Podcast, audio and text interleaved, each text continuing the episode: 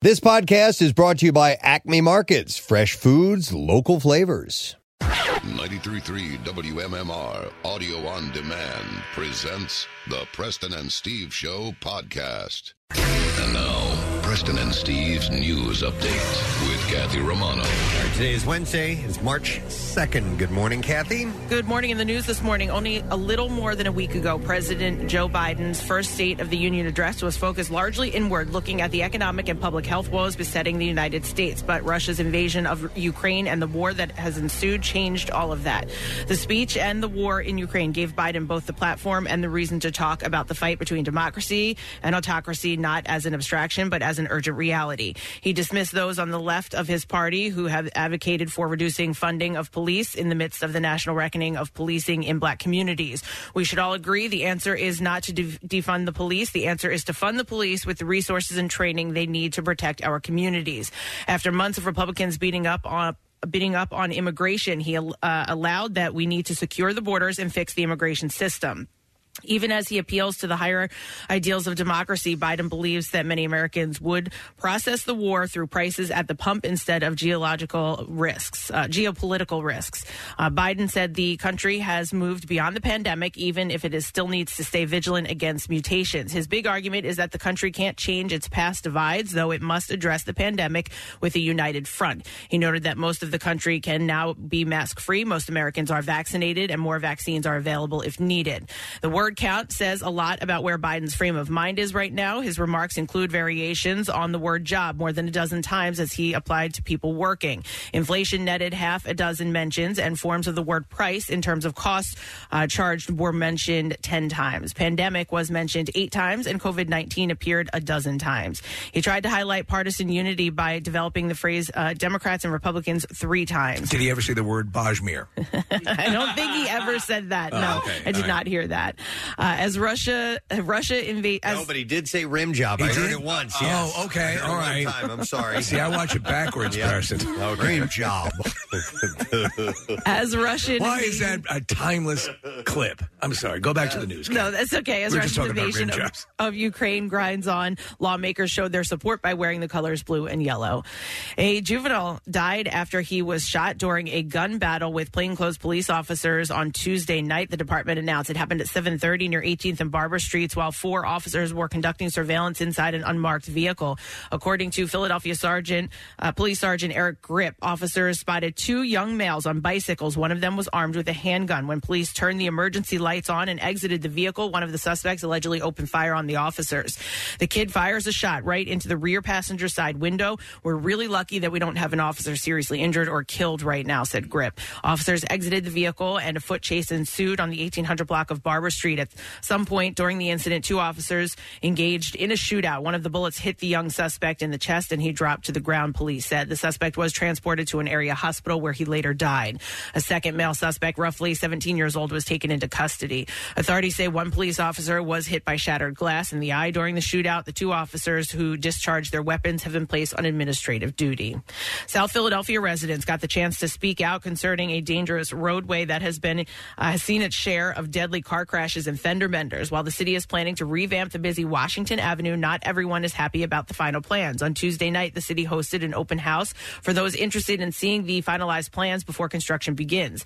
The YMCA gym at 17th and Christian Streets was packed with people, and emotions ran high, obviously, during many parts of the meeting. The initial plan was to shrink Washington Avenue from five lanes to three, from Grays Ferry Avenue to 4th Street, but the city backpedaled last month after getting community opposition. Instead, the city decided to give Washington Avenue a layout where some areas are three lanes and then others are four lanes. The goal, the city said, is to balance safety improvements for bicyclists and pedestrians with parking and traffic concerns. The two and a half mile road is the primary east to west corridor in South Philadelphia, but there are groups uh, and strongly worded social media comments where people argue that the original three lane plan was the safest option. Looking ahead, the city is requesting studies to install automated red light cameras at key intersections in partnership with the Philadelphia Parking Authority. They're also planning to look into requests for studies on speed cushions on residential streets near Washington and will install them where appropriate. Wait, Philadelphia. what are speed cushions? Oh, like bumps, speed Yeah, bumps, the- like the bigger- larger ones. yes. Okay. All right. I never heard cushions used before. Yeah, you Okay. can fly. The delightful throw pillows.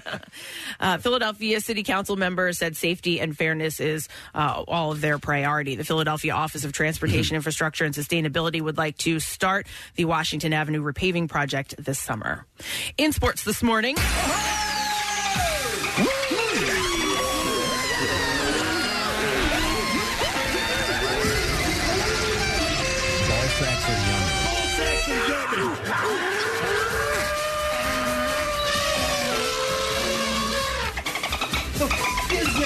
The Flyers were shut out by the Edmonton Oilers, losing 3 0 last night in South Philly. But they banged the drum They first. banged the drum. They should bow, man. Oh. Leon Dreisaitl had a goal and two assists. Connor McDavid had a goal and an assist, and Miko uh, Koskinen made 39 saves to lead the Oilers to the win.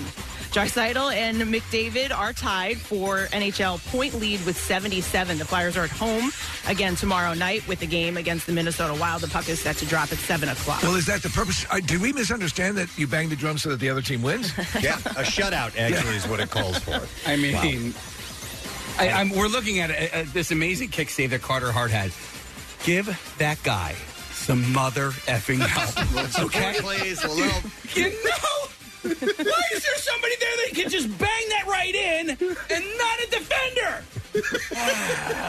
This commentary brought to you by KC Boy. The Sixers are back in action tonight with a game at home against the team they beat over the weekend, the New York Knicks. James Harden will make his first at-home start with the team. Tip-off for the nationally televised game is set for 7:30. And Major League Baseball has canceled opening day, with Commissioner Rob Manfred announcing the sport will scrap regular season games over the labor dispute for the first time in 27 years after lockout talks collapsed in the hours before yesterday's deadline, with owners and players unable to agree to a contract to replace the collective bargaining agreement that expired in December. Manfred canceled the first two series for all 30 teams, cutting each club's schedule from 162 games to 156 at most. Uh, he said the league and union have not made plans for future negotiations and that the players won't be paid for missed games. The Phillies' first two series were scheduled to be on the road, so for now, no home games have been canceled.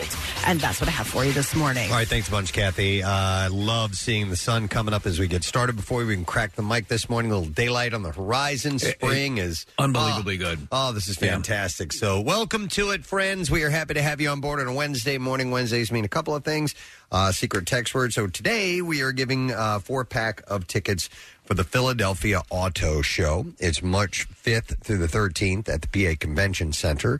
And uh, we were talking to the director of it yesterday. A lot of exciting things will be taking place, including indoor electric vehicle uh, track that's happening. Right. So, uh, if you want to win those tickets, real easy. Just text word secret to 39333. You'll already be in the running, all right? So we'll send you a, sec- a word. We'll ask you to call in later on with that word, and uh, winner gets tickets. And we'll also grab one randomly, too. So even if you can't call back in, you got a chance of winning. So why not go ahead and try it? Secret to 39333. Uh, we'll also do a Wednesday check in on Fox Good Day. So we'll get our TV faces ready for that whole thing. I shaved. Oh, Uh, thank you. nice. Thank I you for had that. to. Uh, and uh, we'll see what else we can dive into today. Let's take a break, come back in a moment. We'll start the winning with some stupid question action and some entertainment stories, and we'll get this Wednesday morning started. Stay with us. Get social with Preston and Steve and WMMR. Find us on Instagram, Twitter, Facebook, and TikTok, and probably other places. The most hated jeweler in America makes it so easy to get engaged. Meet the beautiful, classy, and brilliant Krista. She's Steven's most loved engagement ring and will dazzle. She takes the stress and guesswork out of finding the perfect ring. A bright white, high quality, round brilliant diamond in a classic solitaire setting. Meet Krista today, starting at under $700. Online at IHateStevensinger.com or at the other corner of 8th and Walnut by appointment only. Free shipping and interest free financing. It's so easy. Steven Singer Jewelers. That's IHateStevensinger.com. Now, back with more of the Preston and Steve Show podcast. So, stupid question prize four pack of tickets for the Progressive Insurance Atlantic City Boat Show Wednesday through Sunday at the Atlantic City Convention Center. The question I have for you this morning. So, yesterday we asked what Brits call a zucchini. Yes. Today we're asking you what do Italians call Mickey Mouse? 215 263 WMMR. So, Mickey Mouse is known as what in Italy. What do they what do they call him? I guess he's got a nickname or maybe this is his actual name, but 215-263 WMMR. Let's see if you know the answer to that. Today, we have a whole stack of birthdays. It is Wednesday, March 2nd, and it is a milestone of this friend of WMMR, more specifically Pierre Robert, John Bon Jovi, turns 60 years old today. Wow. I hear he and Bill Weston are going to go hang out and have dinner. It's one of the best stories. Poor Bill, man. Oh, he got. I guess he got. How, how did it work out, Nick? You you recall? Yeah, I was there, Yeah. and uh, Bill had a lanyard, and uh, John had some sound equipment, a, a earphone, not earphone, monitoring- his monitor system, Yeah, yeah, in and his uh, ears. they got tangled, and it was just, it was unfortunate. and it was right as he was getting ready to head on. To, we did a photo. stage. We were finished the photo, and they were go- the band were going out on stage at the Wells Fargo Center, and John and Bill were inextricably linked, and John couldn't get where he needed to go, and John smiled throughout all of this, but was not happy with Bill Weston in Yeah. the process. I heard it wasn't Bill's fault. was It he- wasn't. was John getting a little pissy? Well, yeah. I mean, he's Yeah. trying to get out on stage at this point, and yes, no, it was not Bill's fault, but Bill, uh, it was just a mistake. It was a, it was a comedy of errors, really. Uh, this song's going to be a duet with this guy. One of my favorite photos. We have these photos that scroll in our uh, in our Acme Lounge here, and there's a photo of Pierre interviewing John at the Wells Fargo Center. It was taken by our buddy uh, Brian Miller, of course, photography, and it's the two of them uh, kind of silhouetted, and he's great. interviewing him. It is Yeah. a fantastic photo of Pierre and John together, and I love seeing that when it comes up. So, a big happy birthday to Mister John. The hell was that? Dude, I thought it was something else. That was a that was a, a, a like a literal sound of a shart. And it was supposed to be. Okay. That's great. Timing on it. I mean, that was perfect. That was a mushy, Yeah, that was gross. soupy You want to hear it again? splatter of poop. Go ahead. Oh my God! Happy birthday, John.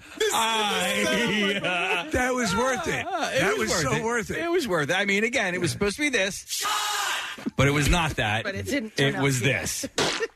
All right. God, birthday. happy I don't think I've ever heard that. One. Me No, neither. I've never heard it.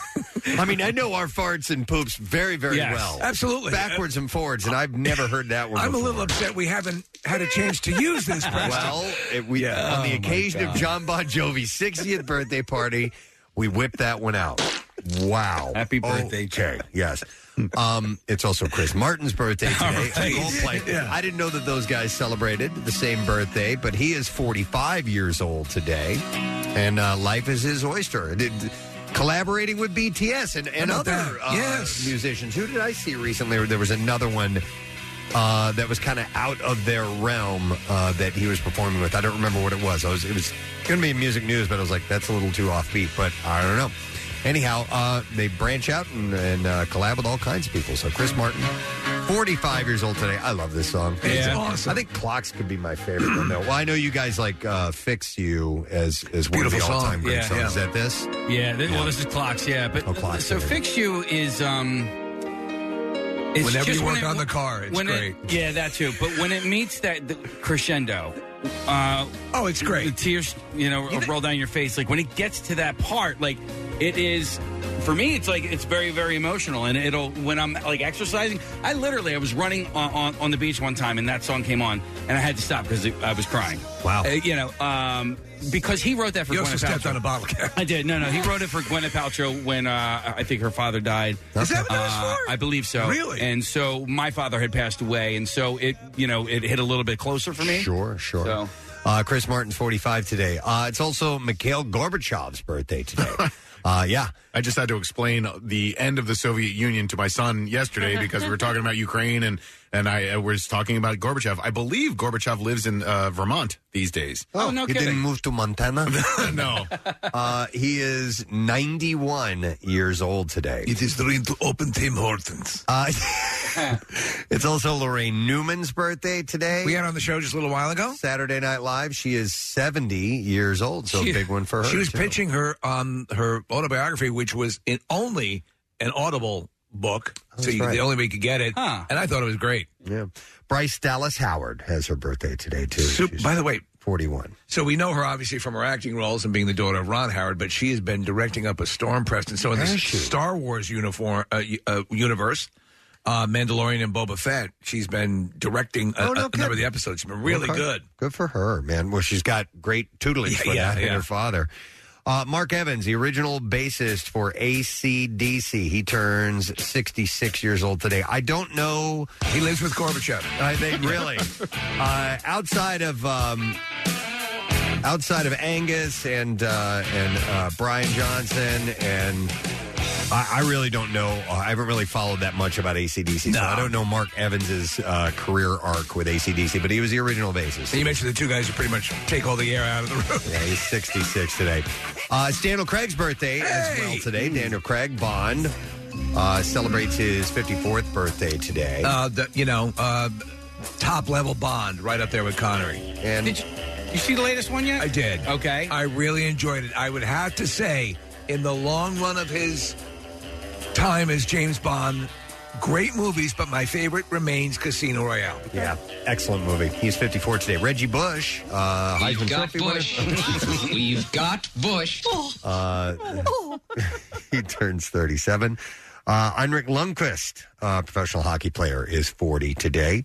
Rebel Wilson has her birthday as well.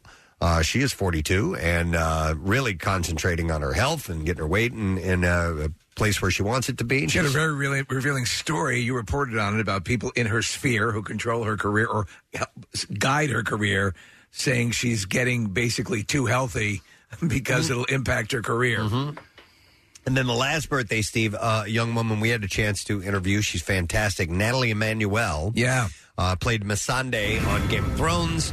Uh, she was in this movie, Army of Thieves, and that's why it was a Zack Snyder film, and we interviewed her, and she was lovely. She's also on the morning show, too, uh, if I recall. From what I correctly. understand, yeah, yeah. Is she the, The first season.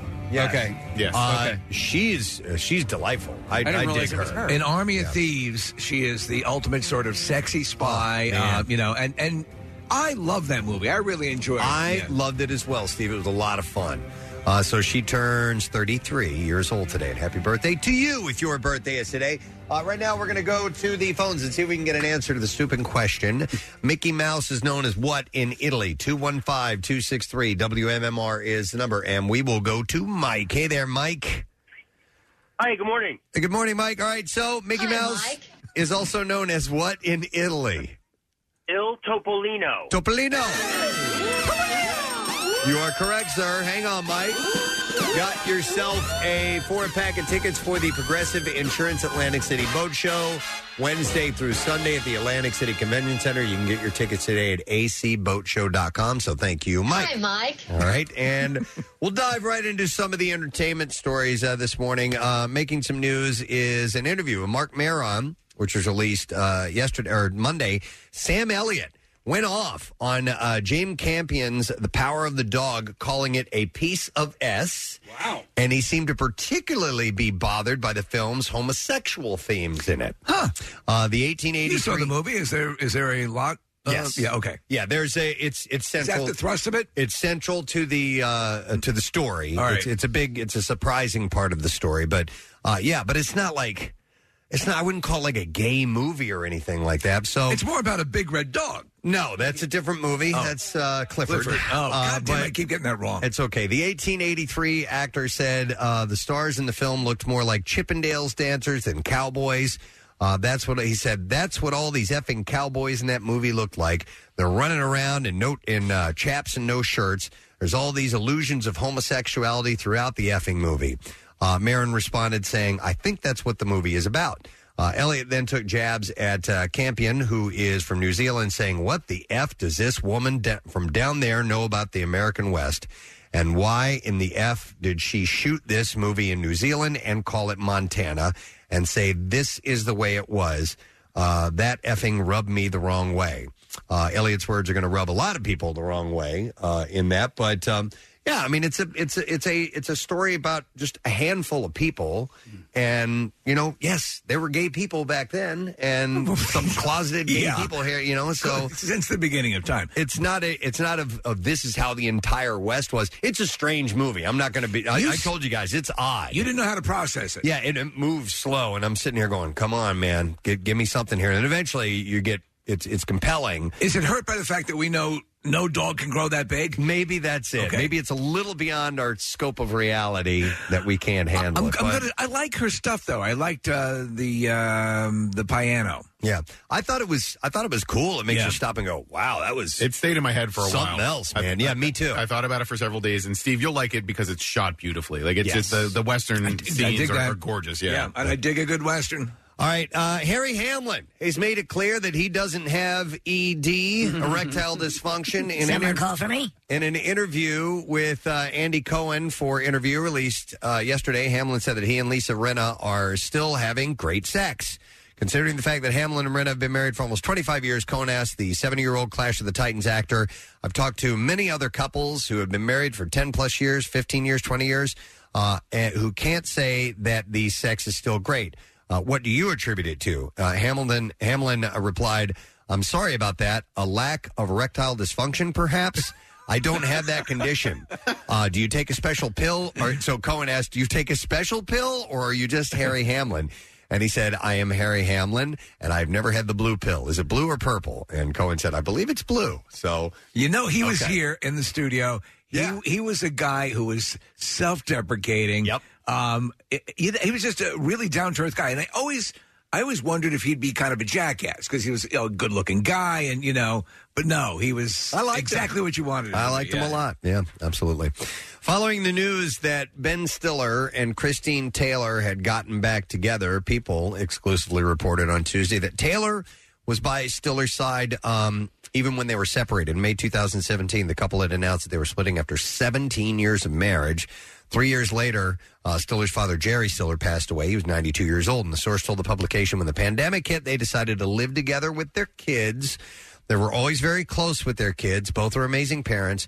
When Ben's dad, Jerry, passed away, Christine was there to support Ben. I think in cases like that, sometimes you um, you can be reminded of what you like about that person if you just give it time to breathe. Of course, it could also be the other way. Yeah, you know. But I think a lot of times people don't get that chance. I wonder what that, that lead up, that conversation was. Maybe we should move back in together Right, for, right. for the kids, you know, because we're not, I, but, um, you know, they agreed to do it, and I guess Did they do like they did in the Brady Bunch movie with the split the tape down the middle of the room? Maybe with they the- did that. Yeah. Uh, the source said it was all the special family time that made them realize that they still very much love each other.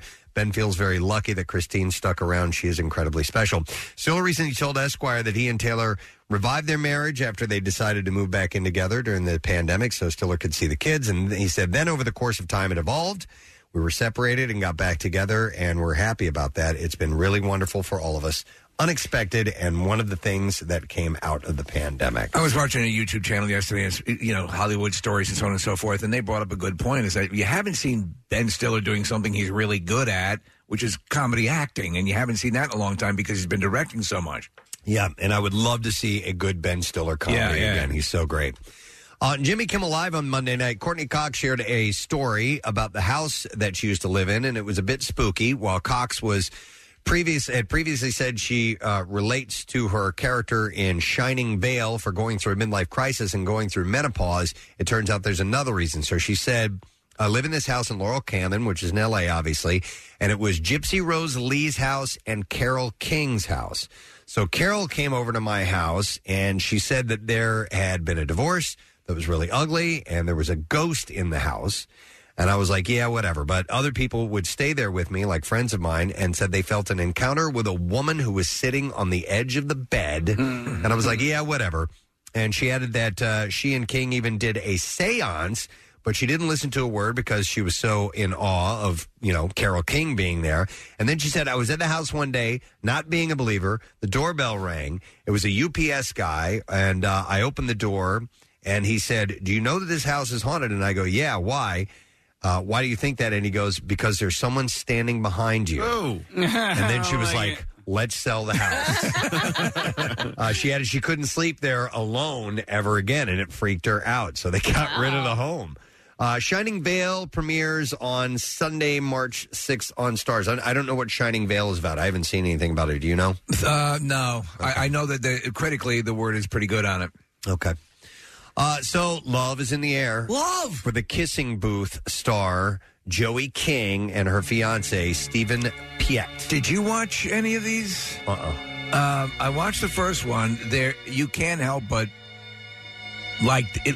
It's case. It's like "Marry Me." It, it- did you watch the at one of the kissing booths? Have you? No, no. Okay. What is it? it it's it, it's about it, it's like a coming of age story. It's it's, it's more of a, a teen thing. Okay, uh, but um, it's it's a Oh. it's a romantic thing. So here uh, is the uh, the plot line. She can tell her best friend anything except the one thing. Uh-huh. yeah. That's it? Yeah. She, oh, is her best friend a boy? She likes him. Yeah. She said, uh, so yeah, apparently uh, they, they posted a photo of the pair kissing on Instagram, announcing their engagement. Uh, she said, I, she wrote, I never knew. I never knew happiness could be so powerful that it can take the air from your lungs. Over, like if Superman married the Hulk. uh, overwhelming every so powerful it is. Overwhelming every part of you that you can't help but feel your eyes well Oh, from God. the undeniable Uh, joy. Shut up. I feel it deep down in my penis. I never knew that a person's presence and heart could feel like a real home. I never knew love could be so unquestionably beautiful. I never knew until you. I hate never knew someone could suck a tennis ball through a Uh, she said the date was 2 2 22 when you asked me to marry you. Of course it was. and made me the luckiest lady alive. I love you more than an Instagram caption could ever do justice. Hanging out with you forever sounds like a real dream, so let's do it. Oh, I do like her though. She's been in a number of things. She's a really good actress. She's cute. And her sister is Hunter King, and uh, he's also doing well. She's an actress. Another too? actress, Okay. yeah. Uh, Piet, uh, the guy, uh, post, Uh, posted the news to his, through his Instagram, writing, uh, "The weather was less than perfect, cold, windy." Perfectly imperfect to ask my best friend to spend it like His quote is there. I gave you the goddamn ring. Yeah. a lifetime of incredibly safe and vulner- vulnerable conversations, holding hands on silent cab rides home, exhausted from great food and red wine, and oh, the laughter, the uncontrollable laughter. Shut the f- up! Ooh, somebody wrote listen to this this. for him. Wait, you've unlocked a dimension of love in me that I never No, knew existed. somebody wrote this stuff. I don't know. So uh, another note here, Preston. Who, whoever created the word world word vulnerable, putting an L before an N. I know Come on, man. vulnerable. Stop that. As a broadcaster, I really try to put that L in there. They should make it an Vulnerable. R. Vulnerable. Vulnerable. they They should make Vulnerable. Yeah. Somebody call him. Yeah. Call those guys. Who's that guy? I mean, I think that's guy. I think that's us. We can do that. We can? Yeah. Yeah, by the powers invested in us. All right. Through I've the spent years FCC. perfecting the pronunciation of that word. Don't go Vulnerable. messing with it. all right? I've worked on it. We got a veto. Vulnerable. What about rural? That's a tough one as well. Rural? Yeah. I'm good with rural. I'm good with vulnerable. Rural? rural. You know what word I have a hard time saying? Toyota. you don't though. You say that When and then I- you say it perfectly. When I do the Dell Toyota ads, by the time I get to the third Toyota, my mouth goes, Toyota. You know what? Okay, hang on. Well, let me tell you this before you, you Yeah, get to yeah, that. Uh, there is a, a, I told you this is a commercial that runs. The guy who's doing the commercial is an owner of a Toyota dealership. By the end of the spot, he's saying Toda.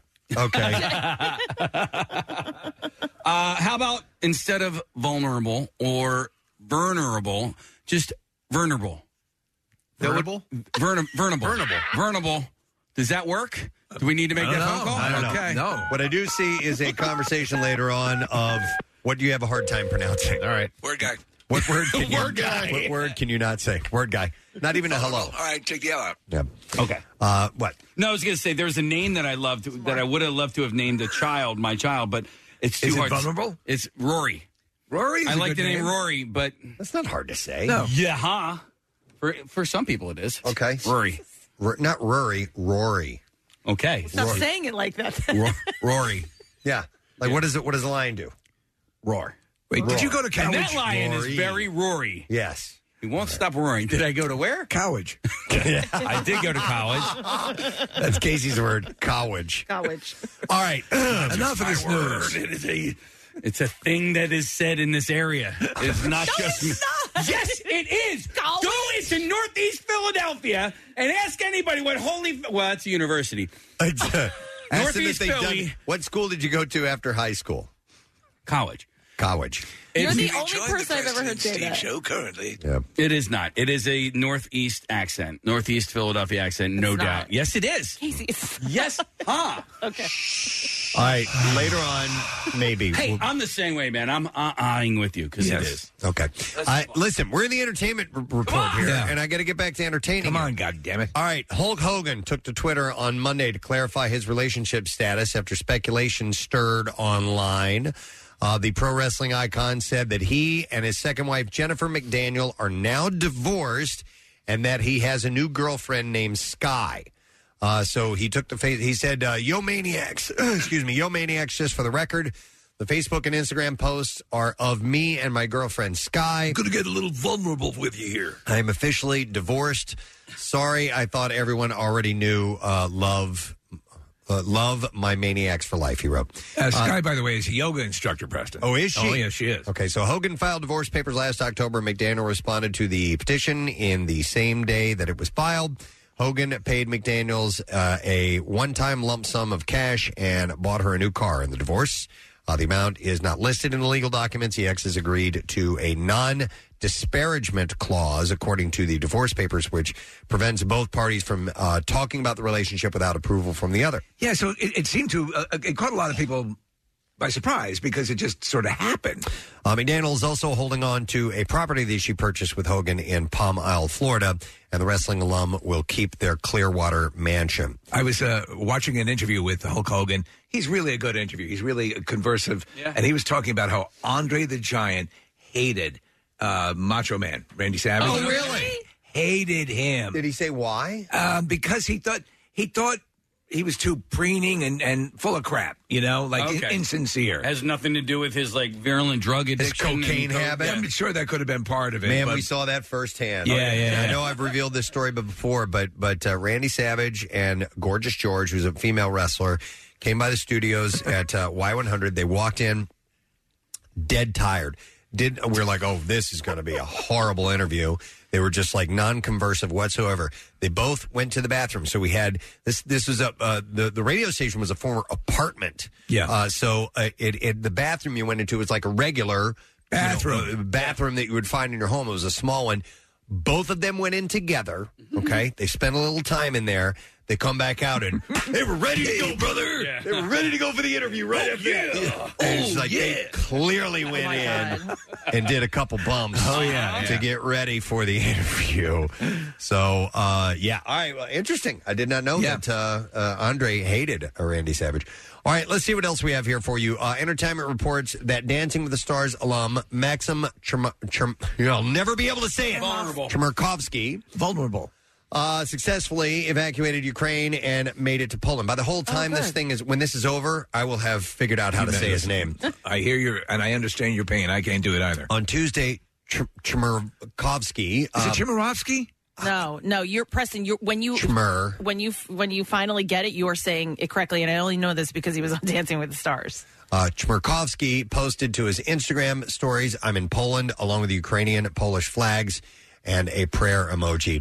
Also, uh, Sean Penn on Monday posted a photo to Twitter and shared that he and two colleagues walked for miles to the Polish border, leaving their car in Ukraine. Uh, and he wrote, uh, almost all the cars in this photo carry women and children only, mostly without any sign of luggage and a car, their only possession of value. Uh, so those seem to be the two celebs that are kind of checking in Yeah, uh, from yeah. that area. Yep. Uh, according to TMZ, Euphoria star Sydney Sweeney was spotted wearing a giant diamond ring in Los Angeles on Monday. And fans are speculating that she's likely engaged to her longtime boyfriend, Jonathan Davino. Isn't she the it girl from Euphoria? Uh, oh, I sorry. don't know. I'm not really sure. So, uh, Sydney Sweeney probably sounds like an it girl to me, Steve. And Nick just pulled up a picture. She looks like an it girl. Yep. Yeah, we'll go with an it girl. Let's go with an it girl. How about that? A cousin it girl. Uh, Julianne Hough is headed to the Great White Way. The actress and singer will make her Broadway debut in POTUS or Behind Every Great Dumbass Are Seven Women Trying to Keep Him Alive. That's the name of the show. Uh, so Hoff stars in a hilarious compilation video alongside co-stars Vanessa Williams, Rachel Dratch, Susie Nakamura, uh, Leah Delaria, Lily Cooper, and Julie White to share the news. The actresses will play the seven women in the title of the play, which, according to an official description, is quote a riotous comedy about the women in charge of the man in charge of the free world. Uh, in an interview with the New York Times, uh, POTUS playwright Selena Fillinger, who is behind the morning show, uh, said that she started writing it six years ago, uh, adding of her inspiration. For years, we've had this endless cycle of headlines about powerful men abusing their power, and each time I was fascinated by the women orbiting the men and enabling them. And she said, uh, the more I started to think about these women, the farce started to write itself. So it's a Broadway role uh, for Juliana Hoff, which is cool. I like her. We should send them our shark sound effect if they want to use that during the stage presentation. Yeah, maybe. It might add something to it. Uh, TV Line reports that HBO scrapped the Larry David story the day before the documentary was expected to premiere. This is a wild story. On Monday, HBO posted on Twitter the Larry David show, uh, story is being postponed. Instead, Larry has decided he wants to do it in front of a live audience. Hmm. Stay tuned for more information. So, I don't know what that means. This is like a four-hour, two-part documentary on Larry David, is it not? That's my Yeah. understanding. And they sit So- down. They talk about Seinfeld. They talk about all the, the was it Friday Night Live? that Right, he was right, on? yeah. It's his whole career, and then uh, the success that happened after Curb. So uh, I guess they're going to reconnoiter it a little bit. But they they will have to. I would imagine maybe after he does this live thing, release that, right? I mean, well, yeah. I you would mean, think they put all that work into it. They're not. They're not gonna. Yeah, they're not gonna scrap it. I just. I, I don't know how much doing they can do on it. According to Entertainment Tonight, new guest hosts for the Wendy Williams show have been announced. Uh, Kim Whitley, Finesse Mitchell, uh, Remy Ma, Fat Joe. Fat Joe? Yeah, they got Fat Joe. They got Fat Joe. Sherry Shepard, Carson Kressley, and Vivica A. Fox. Well, wait, wait, wait a second here. So I thought Sherry Shepard was announced as sort of the. She's getting her own show. Right, she's getting her own show. So Yes. Wendy Williams show will stay on with these guests. I now. thought. I th- okay. So I, all right, that makes sense then. Until the point that Sherry Shepard show is ready. I guess Sherry so. Shepard show. Um, well, they, I don't. I didn't see anything saying that, that officially that the Sherry Shepard show will replace the Wendy Williams show. So, Steve, I have no idea. I very well could be. It seemed that that's the case, but I haven't heard definitively yet. Um, so they're all slated to guest host uh, through the month of March. So we'll see where that goes. And then finally, uh, TV Line reports that Apple TV Plus has ordered the series Metropolis, based on the 1927 movie from Sam Esmail. Oh, I love that movie. Uh, the creator of Mr. Robot, uh, by the way. The original film's description reads Metropolis takes place in 2026 when the populace is divided between workers who must live in the dark underground and the rich who enjoy a futuristic city of splendor. Have you ever seen the original Fritz Lang Metropolis? Yeah, so they th- obviously it's a classic silent film, still with pretty amazing effects, and then they re-released it with a sort of a rock um, soundtrack that went along with it, and uh, it still holds up, man. It's got some amazing imagery. We are ready for the clips, so let's get to them. You want Fritz? Uh, super pumped. the battle for Uber details the rapid rise and fall of Uber CEO Travis Kalanick. Uh, and in this clip, Joseph Gordon-Levitt, who stars as Kalanick, is that how you say his name? Or Kalanick, I'm not sure, compares the businessman's life to musical legends. Here we go. these entrepreneurs do fit into a certain sort of uh, rock star bucket, don't they? And you could compare the rise and fall of Travis Kalanick to the rise and fall of Freddie Mercury in the Queen movie or Ray Charles in, in, in the Ray movie. Maybe the difference is an entrepreneur like this isn't just making art, an entrepreneur like this is building systems that heavily impact a lot of people. the hell are you talking about? Kalanick, there you go. Uh, new episodes of Super Pumped premiere Sunday nights. And that is Lost me, man. on Showtime. like halfway through that, I was like, I don't know. All right, here's the next clip. When a man wakes up with no memory in an Australian hospital, he must use what few clues he has to discover his identity before his past catches up with him in The Tourist. And here, star Jamie Dornan talks about playing a character with amnesia. Well, it's interesting because usually my process when you're when you're playing someone is you do all the backstory, you try to build this idea of who they is, and then you try to forget it all because as human beings we don't go through life always going oh i better remember uh, uh, like that incident in school like you just like you you know it and then you let you let it go and it just lives somewhere in the sort of the the sidelines i don't even know who the hell you are Uh, the Tourist is coming soon to HBO Max. Can I make a uh, correction on a mistake I made earlier? Yes. Sure. Uh, Natalie Emanuel, whose birthday it is today, she is not in the morning show. I was wrong about that. She's not? No, it's. I thought it's- she was. it's- her name? Her name is Gugu Mbatha Raw. Uh, they look very similar. Uh, and Oh. Wait, so- I've seen her in something else then. Yeah, uh, they they're very both gorgeous women, and they both look similar. They have similar hairstyles, but um, they are different women. And Gugu is the one who is in the morning show. Okay. All right, cool. Uh, thank you very much. Oh, Loki? She's in Loki. There we go. There Oh, you she's go. excellent in Loki. Yep, that's right. I was scrolling down. That's where I have seen her. What a wonderful world. It is a wonderful world. And welcome to this wonderful world, dear, dear friend. On Wednesday, we have a secret text word. Your chance to win a four pack of tickets for uh, the Philly Auto Show. And uh, that's going on March uh, 5th through the 13th. So this week at the PA Convention Center. If you're interested, text the word secret to 39333 and we'll send a word back to you. And then we'll also grab one uh, randomly. So why not go for it? Let's take a break. Come back in a second. Don't forget, we're going live on Fox Good Day as well this morning. So stay put. We'll return shortly. What's new? Glad you asked. Foo Fighters. Shine Down.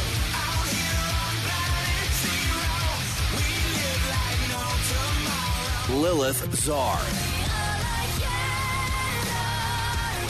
New music, more of everything that rocks. On 93.3 WMMR. Thanks you, Kat. Thanks you, Kathy. Thank you. Thanks you, Brandon. Kathy. No, thanks you. Good morning, it. Thanks you, Kathy. Thanks you. That's the answer to good morning, it. Good morning, it. Thanks, Thanks you, you. Kathy. Um, See, we make up things. Thank you, Kathy. like college. Let's pound the pavement and head on the streets of our fine area, friends. Scoobily wow wow. Mm-mm.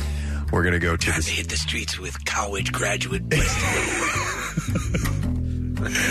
city beat. I got some stories in our region. Actually, I had thought about renaming a part of this uh, section Jersey side because I have a lot of New Jersey stories, and we had we had a lengthy Jersey discussion yesterday on the pumping of gas and the uh, possible changing of that law. Yeah, I mean, let's face it; it's a, it's a big part of our, our situation. Our experience here is what goes on in New Jersey, but they have streets too. They do have streets in New Jersey. So uh, they also have uh, plastic bags, but not for long. The New Jersey bag ban, uh, the single use plastic bags in most instances, and paper bags at large grocery stores in several weeks will be done.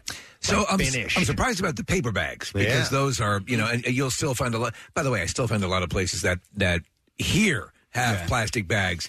Uh, the one thing I have noticed, though, Preston, I don't know if you've noticed this, that uh, what happens is a lot of people will go in uh, at like Chihuahua and they're buying those bags constantly. Like they, they, they're like a quarter, you get the red bag, the red Wawa bag. Have you seen them? No. Okay, so th- m- the one I go into, they've basically replaced the ones they would give you, the plastic bag. If you want a bag, you can request it. It's twenty five cents. It's one of those red bags.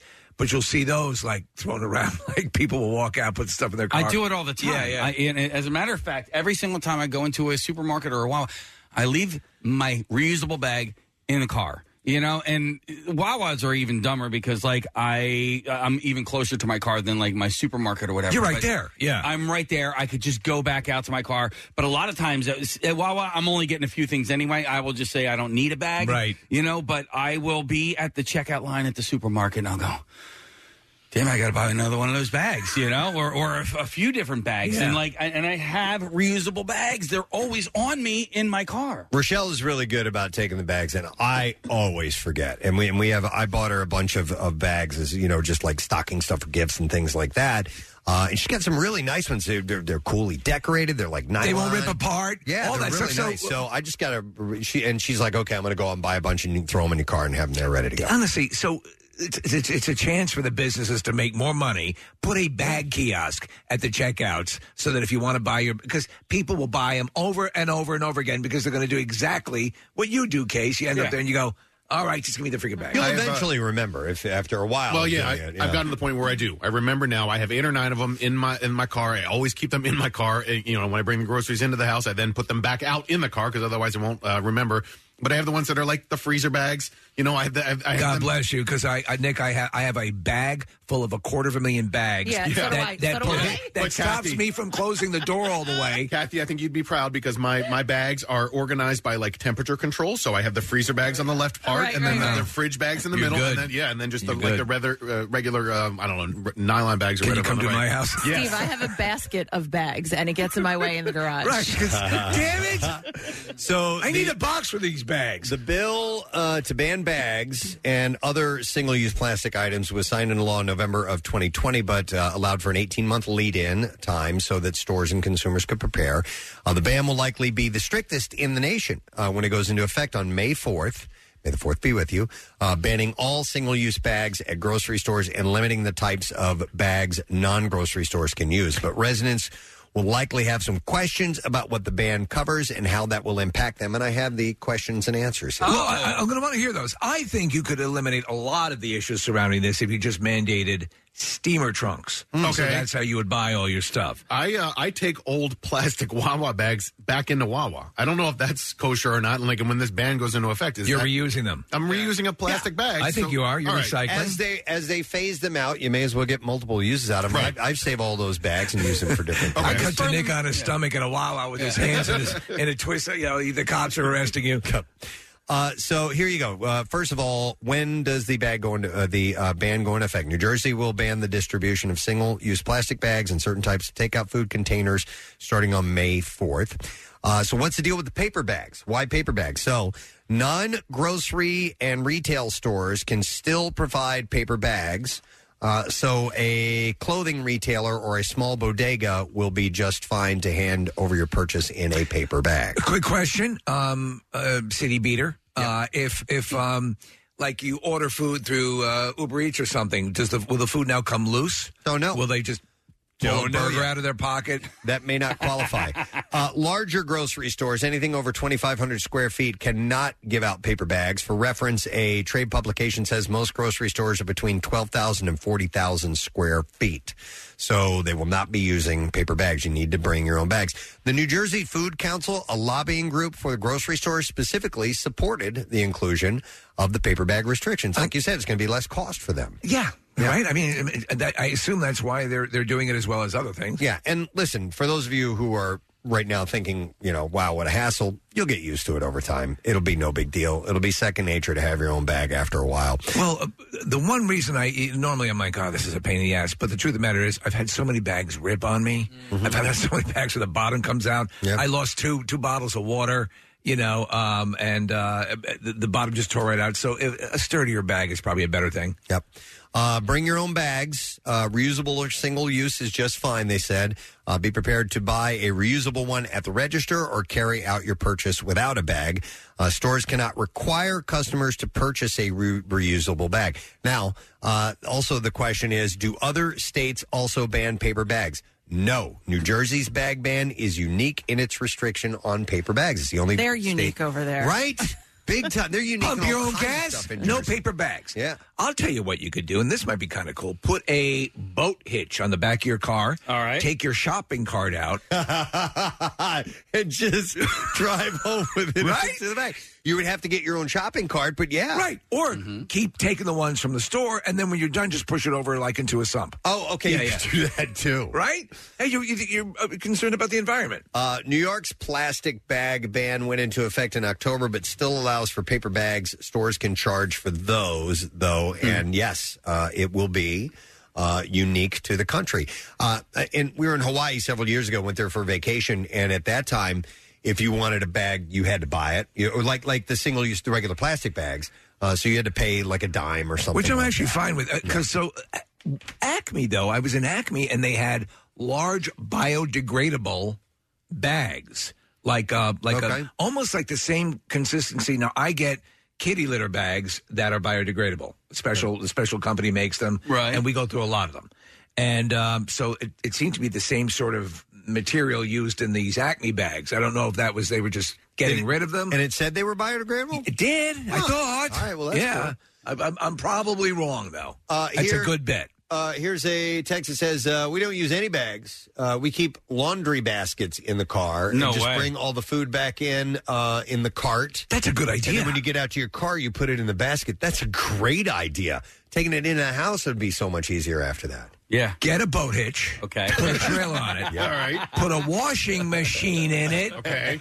Put your groceries in the washing You know what? machine. You should get a boat too. Yeah. As long as you have the hitch. Fill the boat with your groceries. Yo, how many? We're We're saving the environment. How much weight will you attempt to carry in at one time as to? I as will to a- carry as many Oh, bags as I can possibly handle just to cut down on the amount of trips. If I can get them all in one shot, Oh, yeah. Yeah. I won't think about how I'm going to open the door when No, I no, get no. in. All but right. you know, I'll we try to get them all in specifically, one shot. Preston, put a table next to our outdoor gate for, for putting things down. So I Oh, so you can open the gate. Right. Put Yeah. the gate. So I blew my wife's mind the other day because I did four kitty litters, boxes of kitty litters, two and two in each in each hand. That's now amazing. That's 100 pounds probably, yeah. Now I Steve, I- think honestly, I've lost use of three fingers on each hand. See, that's what I was going to Yeah. say. Sometimes I feel like I'm losing blood Right, right. circulation in certain fingers trying to carry all Yeah, of the yeah. all Yeah. of the bags in. All right. nightmare. So we're getting to a close point eh, where uh, the NFL Combine's going to happen. That's where they put all the college, stu- the Sure. college, College. All the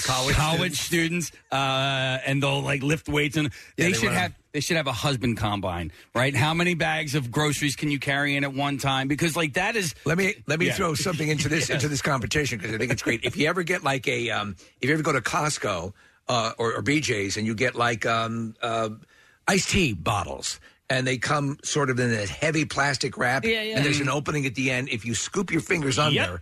you can hold them, but yeah, you've got to hold them the right way because no doubt. right It'll you know rip. you have to go like two knuckles deep or else you're gonna start tearing through. Mm-hmm. Steve, and then add a cat that's trying to get outside while you're coming in with all the bags and not having figured out how you're going to open the door, Right, close it, and right. keep the cat inside. How many 12 packs of soda can you carry in one hand? One hand, not arms. Two. Because you know they had the, those little In the Yeah. boxes or in the plastic? Oh. In the blo- in the boxes. In one hand, I only go for one. Really? I do under the I arm. don't try to do multiple. Occasionally two. If I bought like three In one hand? Well, yeah, but like tucked underneath. Like, Yeah, because they but he's have- saying with your fingers, right? So yeah, because on the tops of those, th- I'm talking about the long On the ones. cardboard lip? On the Yeah, you can reach in. You can reach in, and you could put two fingers in the one, and Yeah. then two fingers in the other. It- It's it's risky. you can pocket. Dude, Yeah. I can't. No, I couldn't do that. It's No as way. much a uh, so it's it's it is there is a strategy to it because you have to know physics, Yeah. you have to know stress on the Yeah. cardboard. Yes. the ability simply to lift it up isn't all you're going to be dealing with. But I can do I can do six a- in one sitting or, or in one carry because you get two in each hand, and then one under your arms, one under your arms. Yeah, you know what I'm saying. All right. You're a uh, you're definitely a champ. I would. I would How many angel food cakes? Um, all right. So anyhow, the, the plastic bag ban in New Jersey is uh, going into effect on uh, May fourth. Why are all the calls lighting up? Did did we say something? One other question, Preston: Yes. Can you pump your own gas into shopping bags? in Only New if Jersey? it's a bring your own bag. Uh, hang on, we'll go to a couple calls here. We're doing the city beat, and I have some other things to get to, but uh, people are interested in chatting. So let me go to Darlene. Hey, Darlene. Good morning. Hey, good morning. How are you? Wonderful, Darlene. What's up? Okay, so I so if I shop at Aldi's, I will bring my bags with me because that's a requirement. But if I go to um, you know Giant or Acme or whatever, I bring my bags with me. But then I have an awkward situation because the cashier will just automatically start putting my stuff in the plastic grocery bags. Oh. And then, and then I'm too awkward to tell them that I have my own bag, so then I just go along with it, and then I take my bags with me home.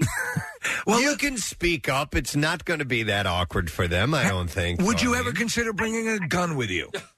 What is it? Just bring a gun. Fill up this bag. No, I, I, I've I've seen that happen where people don't mention it in time and they have their own bags with them. Here's here's where I forget to do it. Okay, when because we do the self checkout a lot is when. Thank you, by the way, Darlene. If you bring your own bags, you have to hit the you know I brought my own bag thing, uh, and then you have to put your bag on because your bag might weigh something, and it has to be on the the little shelf there so that it calculates the weight. Oh. Okay, so I'm so go ahead. I, I Because learned have something, about that definitely this. So drives me crazy. When you're doing that, Preston, after you put the bag or y- your item on the little scale Mm-hmm. after you you've uh, scanned it, yep. When the little button on your on the s- computer screen turns green again, Mm-hmm. you can take whatever item you put on that scale off. Oh, on the scale to like weigh produce and no, stuff like that? no, no, I'm, I'm describing this wrong. So, so you where where you're you're going to bag your stuff? Yeah, you, you we're- put it over there, and it, and it senses that you have you have paid for this now, and you've placed it over. here. And then because that little thing will either say like finish pay on it, when that lights back up green again, you can take that and put it wherever you want. I didn't know that. Interesting. Okay, I that's didn't know cool. that either. All right, I thought it held an accumulative weight the whole That's time. what I thought too. All right. Anyhow, uh, what else is this? What does this say? It says no. Wait. Uh, this one. Uh, the WMMR Life Olympics, pumping gas, carrying groceries. I'm in for this competition. no, Casey and Steve dress like Tom Cruise in cocktail serving up gas. No, that one wasn't as interesting. Okay. Uh, let me see. I have some other things from City Beat, and uh, we'll stay in New Jersey uh, for this one. Uh, this is pretty cool. Marissa pointed this out to me. I didn't get a chance to mention this yesterday, but over the weekend, a Twitter user from Arizona pointed out that Ukraine's official Twitter follows New Jersey. The, the account at Ukraine is a verified account whose description identifies it as the official Twitter account of the nation, and it only follows 24 other accounts. Nearly all are sovereign nations like Lithuania, Sweden, and Japan. And at NJGov, the official Twitter account for the state of New Jersey. Is there a Oh, particularly high Ukrainian population in New Jersey? I don't know. I, wonder if it has anything to do. There's a decent amount of uh, Ukrainians and Russians in the in Northeast, Yeah. in Yes. Philly. Um, Yeah, we had a guy that was uh, doing some work in our house who was uh, Yeah. Belarusian. I guess is that how you describe Belarusian. From Belarusian. Belarusian, yeah. John But I Belarus. want so in the summers, a lot of times uh, people from Eastern Europe will come over for summertime jobs Yeah. at the Uh-huh. Jersey Shore. I, I can't be the reason why. Th- They're coming over here for you. No, no, no, no. For summer jobs. Oh, I on the thought you said Jersey I Shore. can't be the reason. No, I said that can't be the reason why. New Jersey's. Listen, I, I'll, I'll take a lot of the I blame, misunderstood. I'm like, wow, I, I don't know why that would be the impetus. So a, a Twitter user, real quick, Nick, a, a Twitter user named uh, P underscore Nut pointed this out. Whoever runs, they, they said whoever runs a Ukraine account replied back, Hmm. writing asking. They, they said why are they following New Jersey? And they wrote back. Whoever runs his Ukraine account wrote back because they're cool. Well, they have. Ah. They posted funny uh, tweets over the last few years, especially during the pandemic, and like you know. the Humor helps you get through, and New Jersey's Twitter account was was pretty funny. Is pretty funny, uh, so I can get that. It's just interesting because they're not the only funny Twitter account out there, and yet they are the only state that the Ukraine follows. Uh, they follow a whole bunch of other countries, um, especially European countries, but that's the, the only U.S. state on there. And and by the way, they don't follow like the official USA account, right? They follow New Uh, is Jersey. there an official USA Twitter account? That's a good question. There's a Mexican one. So, Governor Phil Murphy said, I think it's an incredible source of pride. The official Ukrainian Twitter feed follows 24 accounts of the world in the entire world, one in uh, one in the United States, and it's ours. So, you talk about wearing that as a badge of honor. Uh, the, support your gas pumping policies. the NJGov account has gained 400,000 plus followers and national media attention uh, for its often uh, snarky and offbeat takes at uh, sibling like teasings of Delaware and other Yeah. states. Uh, so it may not be a surprise that some uh, that that uh, to some that Ukraine took notice of it. So uh, interesting, right? Yeah. All right. Let's see what else we got. Are we staying in New Jersey? Yeah, I got one more Jersey story. Wow, wow. And then uh, then if we have time, we'll we'll jump over to Philly. Uh, Camden Adventure Aquarium, I mentioned this the other day, has brought back one of their most uh, popular exhibits in celebration of the aquarium's 30th birthday, Mermaids. Is open once again to Philadelphians and beyond every Thursday through Sunday to March 13th. I've always loved shows like this. Do you remember years ago, Preston? There was a thing called WikiWatchy, which was uh, it was I, uh, down in Florida is where we saw it, and it was the mermaid show where they would have like hoses down there and they'd do all the underwater ballet, and it was kind of the thing you'd go see, you, and you'd you know it's like uh, you were in an aquarium, and um, I always thought it was so cool. That is cool. Uh, so the mythical creatures come to life through the efforts of talented performers. The experience features mermaids swimming underwater in the Shark Realm exhibit, which also happens to hold the largest collection of sharks on the entire East Coast. We have ourselves a situation down here. Uh, the mermaids will also be among the rays in their own beach club, or visitors can enjoy a one on one visit with a mermaid on dry land in their mermaid grotto. While there, professional photos can be taken. Uh, kids can also create a magical mermaid tail or a pirate hat craft with the help of an adventure aquarium team member. And all guests can also get their face painted uh, as well. We used to, uh, when my kids were younger, we we got uh, a membership uh, to the aquarium. We went there regularly. We I still loved have it. one, yeah. yeah. And I, I have not been in a while. I would like to get uh, back over there. Have you ever tried to swim in, in one of those? Um, uh, they they had the, the the the swim fins for a while where your, your feet were together and you would. You Mm. I've would- never tried that. Yeah. No, it looks hard. It is hard, but you move. You move. You yeah. move. Yeah. So I would like to try that. Yeah, yeah, Uh, we have done the swim with the sharks. We did we did that like three or four times uh, at the aquarium, which was really really cool. Do you know what? I th- what I'd is- like to do it again. The uh, what I think is one of the wild side things of the of the aquarium is the porcupines. It's like yeah, it's like and they have hippos in the aquarium. Yeah, and you you and pet a porcupine. Like, what the hell's a porcupine doing in an aquarium? uh, the funnest part about watching the hippos is watching them poop. When they take a dump, oh it my is- God. it's- it's just amazing. And they're they're underwater, and and you they have uh uh it's a it's a glass wall, so you can see them under the water.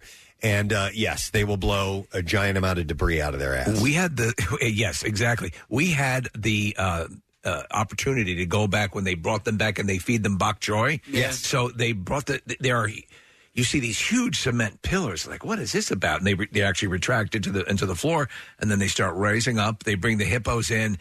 And when you're standing alongside a hippo, and that maw opens up, there's a there's a picture we use all the time of Marissa standing with in front of the one with the, the mouth open up. It's like amazing. Yes, they are uh, they are magnificent, big creatures. and uh, they can kill you in a second. Yes, they can, and do many times. Uh, so yeah, you can check out the uh, the Mermaid Experience now, and uh, there's also you know a lot of uh, uh, there are different little packages that you can buy and do at the aquarium that you may not be aware of. So you may want to check out their website. I love the anchovy exhibit. That was great. The anchovy Yeah. expi- I did not see that one yet.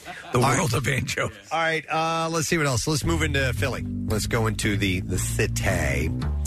Um, this sounds like a lot of fun. This sounds uh, like it has Marissa written all over it. Uh, but dining in the dark is currently running. It's like the at- opposite of dinner on Blanc. uh, the Twisted Tail in Head House Square. They're doing that every Wednesday through March.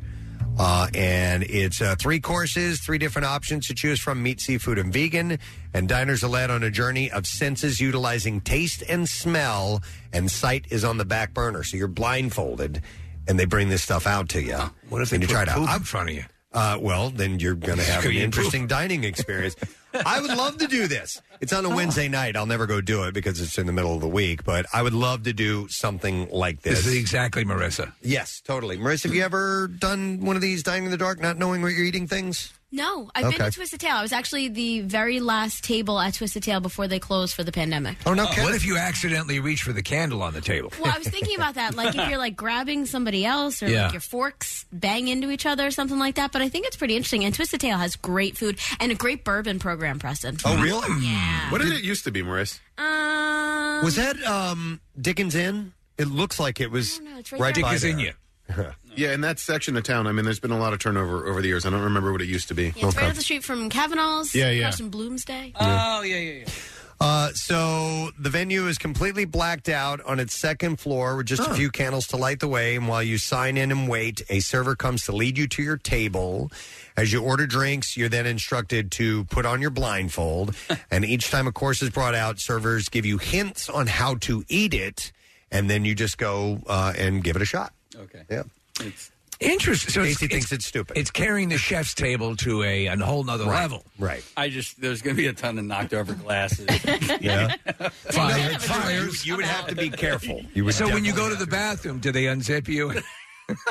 so I'd imagine what you would train yourself to do is if you when you're reaching for something on the table, you put your hands flat on the table Right. Yeah. and run your fingers out like this. Sure. So you know that's baked Alaska. But also, how would you know exactly where the food is on your plate? Yeah, I know. You know, unless they're they're serving a lot of finger foods. So you would have to assume that's it instead of like a big bowl of mashed potatoes. But I would love to try it. I would love to try it in and see how my taste buds react to. Can I tell what I'm eating? You know what I Without mean? the benefit of visually. Yeah. Yeah, I think that's cool. Yeah. So uh, each course, uh, a- a- with each course, the room tries to guess what was served. So people there can kind of converse with each other and try and figure out and, and describe what they uh, tasted. Uh, the event was created to not only offer an innovative experience for the users, but also to create an opportunity for those who have been adversely affected by the pandemic by partnering with world class venues and leading chefs. Producers and restaurateurs at uh, and release states. This, I got this article from the Metro, by the way. So So you, yeah, it, it's it's nothing you would do. It's nothing I would do. But if you're adventurous, that would be you know. I'd like to try it. Like during the week though is the only day. Right, right. It's a 90 minute uh, event that's every Wednesday, and uh, tickets are currently available on Fever's marketplace online for eighty dollars per person. That's what I watch uh, Japanese flirty dancing. Oh. Sorry, I'm all booked up. All right, what else we have here for you? City Beat back into Philly again. Center City District Sips was on hiatus, but will finally return after two years. This was a big thing, and I I'm, I Yeah. wasn't familiar with the uh, with the legend. Oh, really? Yeah. Yeah, I mean, it- it became really, really popular, and uh, it sucked that it went away. I mean, it was a really good gathering. It was- it was cool uh, exposure to new beers, old beers, whatever. It was just, it was a cool thing to have in Center City. And quite frankly, Center City has suffered a lot over the last two years.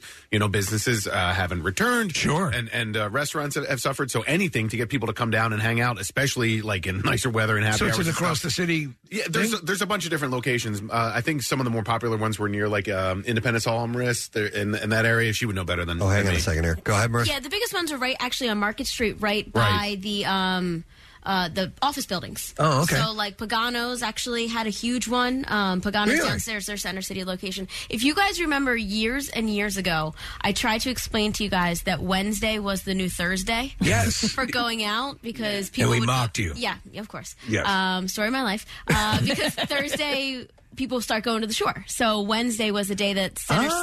City would try to get people to stay in town, go to happy hour because the f- What weekend starts people on start Thursday. go- wait, what people start going to the shore on Thursday? People People, that who have- don't work on Friday? Oh God! I for years before I started working for you guys, I went to the shore um, Thursday. I would leave after work at midnight, and that was that was Well, my. why did you have Friday off? I it was just my schedule. I had I would have Friday off, and I wouldn't go in until Monday at three thirty. So I would go. I would leave for the shore on Thursday. So people who work four day work weeks can do the Thursday or work from home or work from home, or, a lot of of the people that I had Yeah. the shore house with. Or teachers. No, a lot of people that I had the shore house with were um, sales reps, so they would do their sales calls in Jersey on Friday. So they would come down Thursday night, leave during the day on Friday, go to their Jersey visits, and then come back down.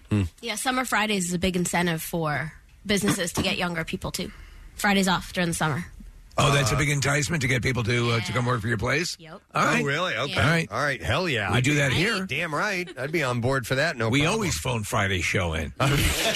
yeah, but we physically have to be here. true, true. That's the sucky part. That's why we have to start broadcasting from the shore somewhere. Oh, Someone has actually talked about that and, and mentioned that recently in a, in, an, uh, in a hallway discussion. It'll be a shore along the Delaware River. All right. All right. So, anyhow, they're eyeballing uh, June.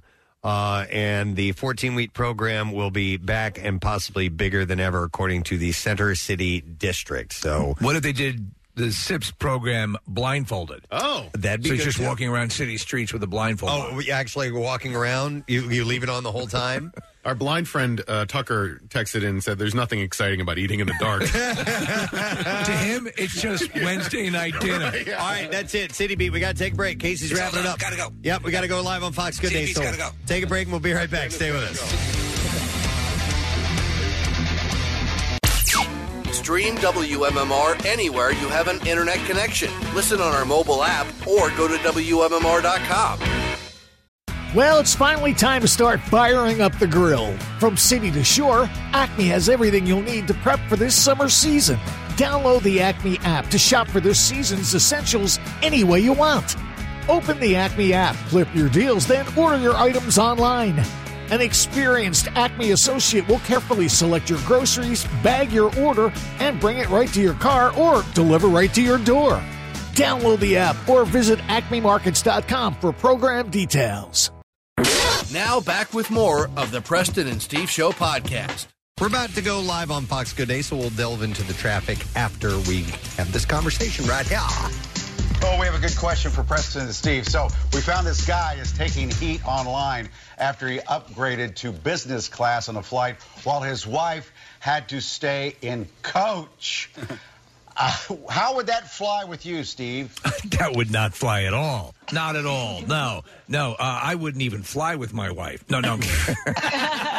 no, no. She, she, she actually does a lot of traveling, and a lot of times uh, I'm not bad out of you know first class or business class, but but uh, you know. Um, that anything like that, I don't know why you would do that. You're setting yourself up for a Titanic fight. All right, I have questions though. All right. Okay, So is he a large person? Is he is physically wise? I'm tall. I'm over six feet tall. You know. Okay. Is It's a point. Did uh did she insist that he sat in business class? Because sometimes She didn't that need would it, be the though. case. What?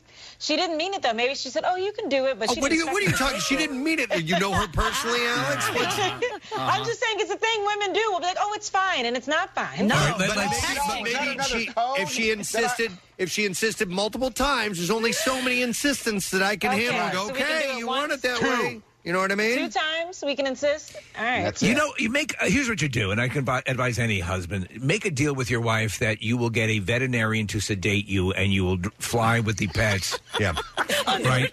Yeah. to me, that and one of the, those carriers have a lot of room, and this way you don't get into these fights. Mm-hmm. Right, Preston. you want to hear my excuse? Please, Mike. Yes.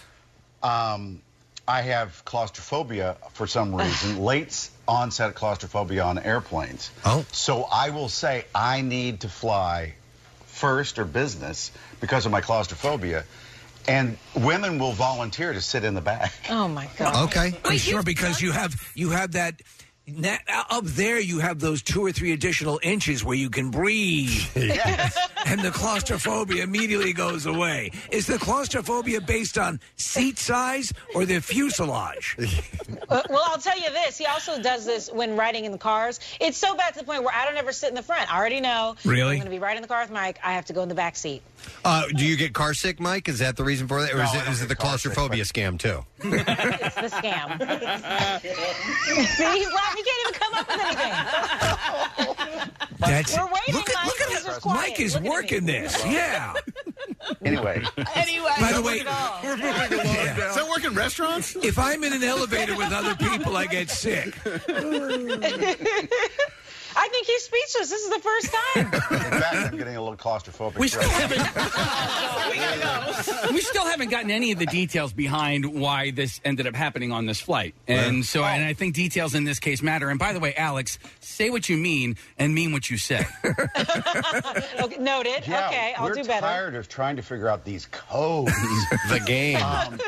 they're both very young. One's uh, he's 25, she's 24. Okay. And it's a flight to Japan that's going to take 12 hours. Oh, No, did not know that detail.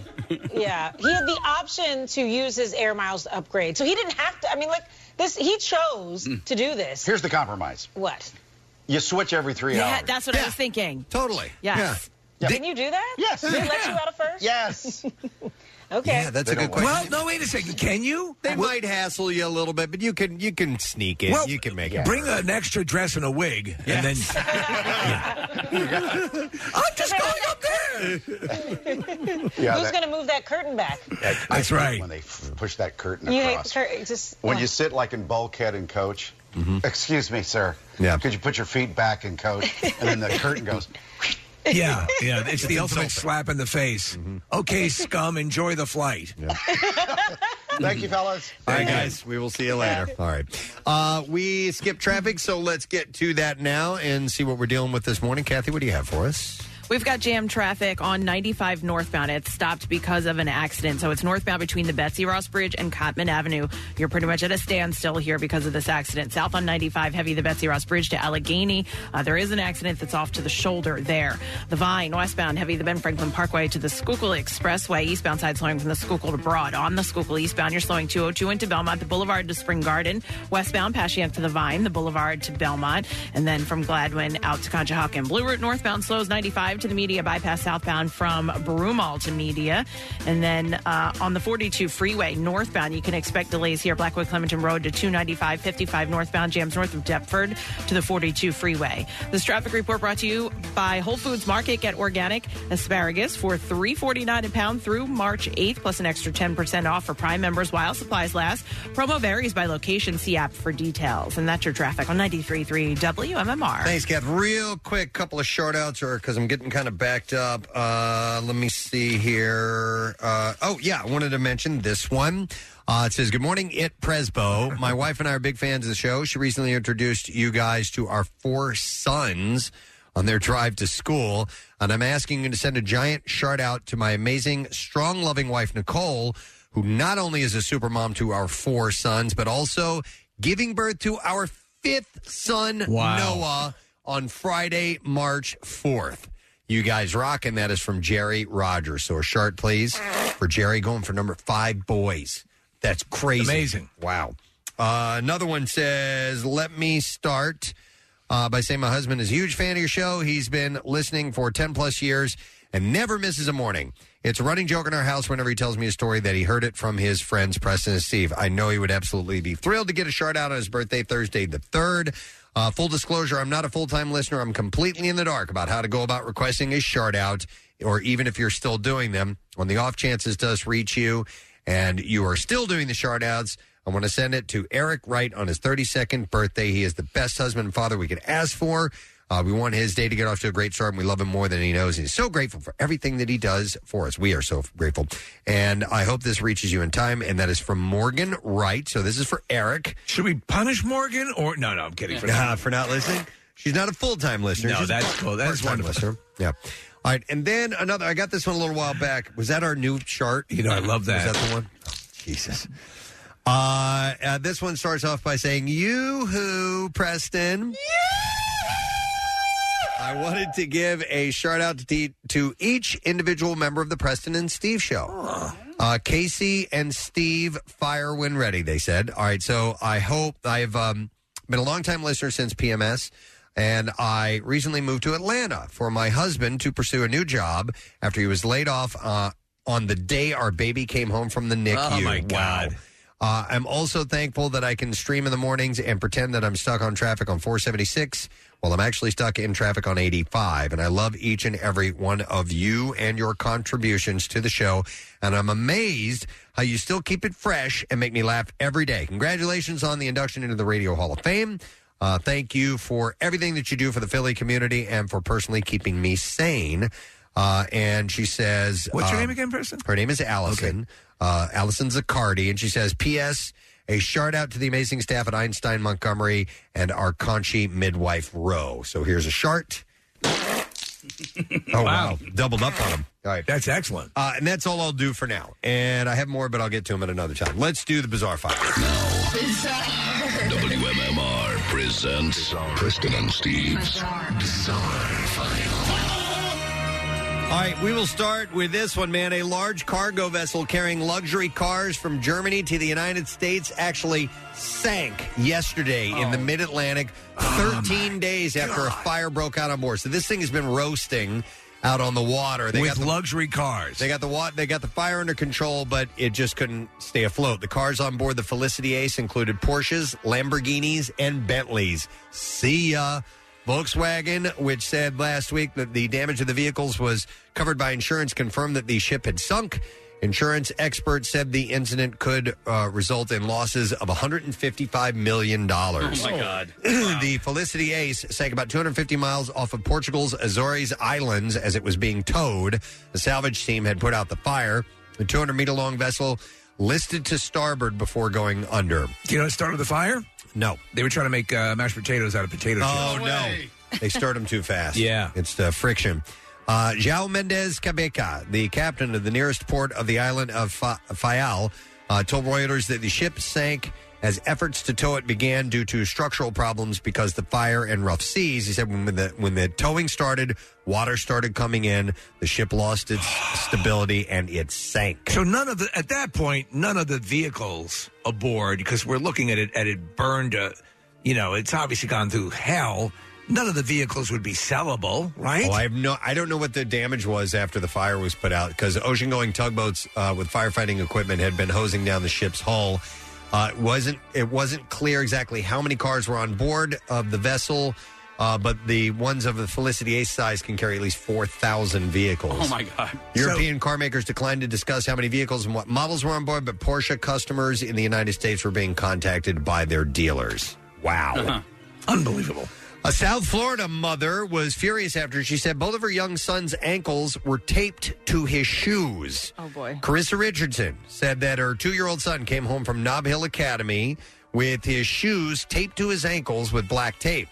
Uh, she said, We had to use scissors because he was actually crying from trying to peel the tape off.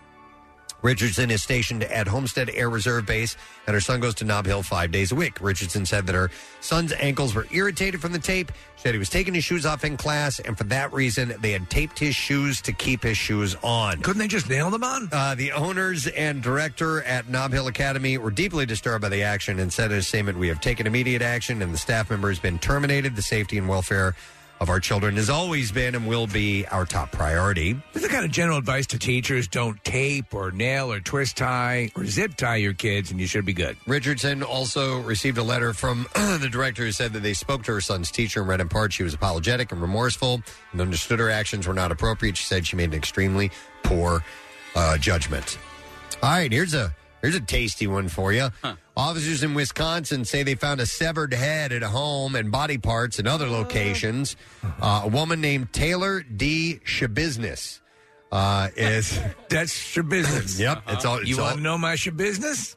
That's your own shabusiness. That's none of your shit business. Taylor D. Shabusiness is charged with first degree intentional homicide, mutating a corpse, and third degree sexual assault. A court commissioner set her bond at $2 million cash at a hearing. Uh, Shabusiness seemed calm when she appeared via a video conference. Uh, she said little, only acknowledged that she has the right to an attorney. The state argued Shabusiness had ties to Texas, raising a concern she's a flight risk. Prosecution also said that she was put on a probation seven weeks before the crime and supposed to be on monitoring, but apparently wasn't wearing her monitoring bracelet. Uh, Green Bay police said that they were called to a home around 3:25 a.m. February 23rd. A person who lived in the home reported finding a severed head in a bucket. Police located the human head in the basement of the home. A towel had been placed over it, and dried blood was found on a nearby mattress. Uh, investigators learned Shabusiness may have been the last person to uh, seen with the victim. Uh, they found her at home and said she had dried blood on her clothing. Police searched Shabusiness's van and found a box with additional human body parts, including legs, on the rear passenger So seat. she's chopping up this body. Unbelievable. Police obtained a search warrant for the home. Uh, they found multiple other body parts, bodily fluids, and knives. Investigators said Shabusiness told them that she and the victim had been doing drugs and having sex. Uh, she said that it obviously went south at some point. She said that they had used chains while having sex and that she went crazy and started strangling the victim. A detective said that uh, she admitted to hiding the body parts, according to the complaint. She also went into detail about the weapon she used to dismember the body. She business made the comment that at one point she did get paranoid and lazy and that she thought it was the dope that was making her paranoid. Investigators said she told them that she did not mean to kill the victim, but she enjoyed choking him and continued to do it. Can you imagine this? So she must have strangled him and then tried to cut up the body to try and hide it, but she didn't really try to hide it. She just left stuff laying around. Fun fact: her lawyer's name is Shapoopy. Shapoopy. She's his Shapoopy. Yeah. yeah.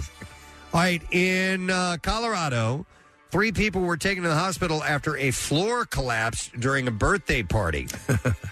Fire rescue uh, said that uh, crews were called to a home around 9:30 p.m.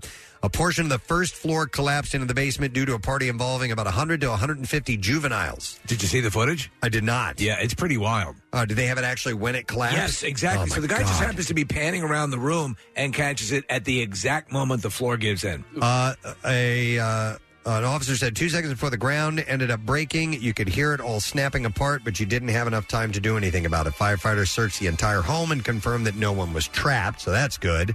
There was a natural gas leak after the collapse, but that had been shut off. Emergency shoring was used to stabilize the damaged portions of the structure. Red Cross is helping to display uh, helping displaced residents uh, that don't have housing. And they said that it was amazing that no one was seriously hurt or killed in that. Yeah, anytime Yep. there's a floor collapse, usually somebody dies. Wow. All right, and that is what I have in the bizarre file. We have a secret text word today. It's your chance to win tickets to the Philly Auto Show. We got a four pack of them, uh, and that's going on this week. All right, Wednesday through uh, Sunday at the Pennsylvania Convention Center. So you want to get on board? Wait, not Wednesday through Sunday. Today is Wednesday. Yeah. The fifth through the thirteenth. Numbers. Is when that is numbers. So it's coming. It's going to be here, and you can win tickets. So text word Go secret- during numbers. Three nine three three three. We'll be back in a moment. New on Rock Breakdown, Elton John's close call in flight, Eddie Vedder's tribute to a fellow Seattle legend, and Down with the Sickness as a doo wop ditty. Rock Breakdown, all the rock news you need in about two minutes. Watch it now on Instagram or WMMR.com. I think I'm going to whip out the pipe this morning. I didn't have Really? it yesterday. Yeah, And I think I'm going to smoke a bowl right here in Oh, the studio. That's what I'm going to do. No, it's the historian. Oh. And uh, yesterday, I didn't realize I was doing a historical story until part of the way through, and I didn't have my pipe ready. So, but okay, I like that. But this is. But we're not going to mandate the pipe since you kind of came in through the other door. This is true. All right. But so this is an interesting uh, look at the historian, by the way. So this is a look at the historian. No, no, no, no, no. This is a, a, a- this is a- an interesting take on this segment. I I'm should sorry, say. I didn't go to college. yes, you did. So uh, we live in a day and age where mm, at least every week there is we'll, we'll see word of a new mm, social media challenge. TikTok is rife with challenges, and, and one of the classic ones I think was maybe more originated on on Twitter or somewhere else, but like the Tide Pod challenge, the cinnamon. The cinnamon thing, yeah, where you try and absolutely keep that in your mouth, and and and we always comment on how stupid these are, and some of them we just we don't even acknowledge because they're so dumb. I mean, there's some that go back a, a, a few years ago, like planking. Do you remember that? Yes. Or the Yeah. Harlem Shake. But this time, Things like that. in this time we're at currently, because of all the social media that's available, specifically TikTok, there seems to be one every couple days. There does. But the historian is here to tell you that throughout the history of mankind, we have been doing stupid challenges as a race. All right, as the human race, we have been taking on stupid challenges and fads. I'm going to cover some fads as Wow. well in this, okay? Uh, So is this going to be on the test? Uh, it may be on the test. I would pay attention. I would take notes if I were you. So we'll begin with some that you've probably heard of before, like the goldfish challenge. That's a classic. Whenever you, that- from the fifties, I think of the goldfish challenge. Talking about swallowing a goldfish. Right, swallowing a goldfish. Yes. You ever know anybody that swallowed a goldfish? I do. I, I do. have. Uh-huh. Yeah. Yeah. You I- sw- wait, you sw- actually swallowed one? Uh huh. Yeah, it was uh, not a proud moment, but Was it was it a college college moment, and Okay. uh, I, I was one of two people in the room who did it, and it was uh, that we bought those goldfish specifically to do the goldfish oh challenge. my goodness! Well, the goldfish trend actually had, they know exactly who started it. It started at Harvard University at college in 1939 when freshman Lothrop Withington. Lothrop? Yes. Lothrop, what are you doing with that fish? Oh, Fluffy. this is ridiculous. I hope you don't do that to the dog. he bragged to his friends that he once swallowed a live fish. What, His, Rob? his friends put together 10 bucks and they bet him that he couldn't do it again. Lothrop chewed up a goldfish. He chewed it. Oh. Won 10 bucks and became a legend after doing that. And swallowing goldfish spread and became competitive with students eating more and more fish to win pre-internet viral fame. Chewing a goldfish, I did not know that was the original Yeah, way are it you was supposed to done. swallow it That's I whole? always heard you just pop it down. I think it Yeah. eventually turned into that. All right. Yes. I had a friend who could swallow things whole and then uh, bring Regurgitate? them, bring them back up. He Wow. would do Yeah. Hmm. like lit cigarettes. He would do goldfish, like a- anything. It There's was like people that can do that. There it was a- part There's a of- guy. There's Yeah, a it the was guy on- whose whole act. Yeah, it was a, it was a I think it was was he Australian? I think he's Australian. David Blaine does it too. Oh, Uh, and he did it all like over. he would the- do like this. You go. yeah, yeah. He would Make go. that sound. He would go.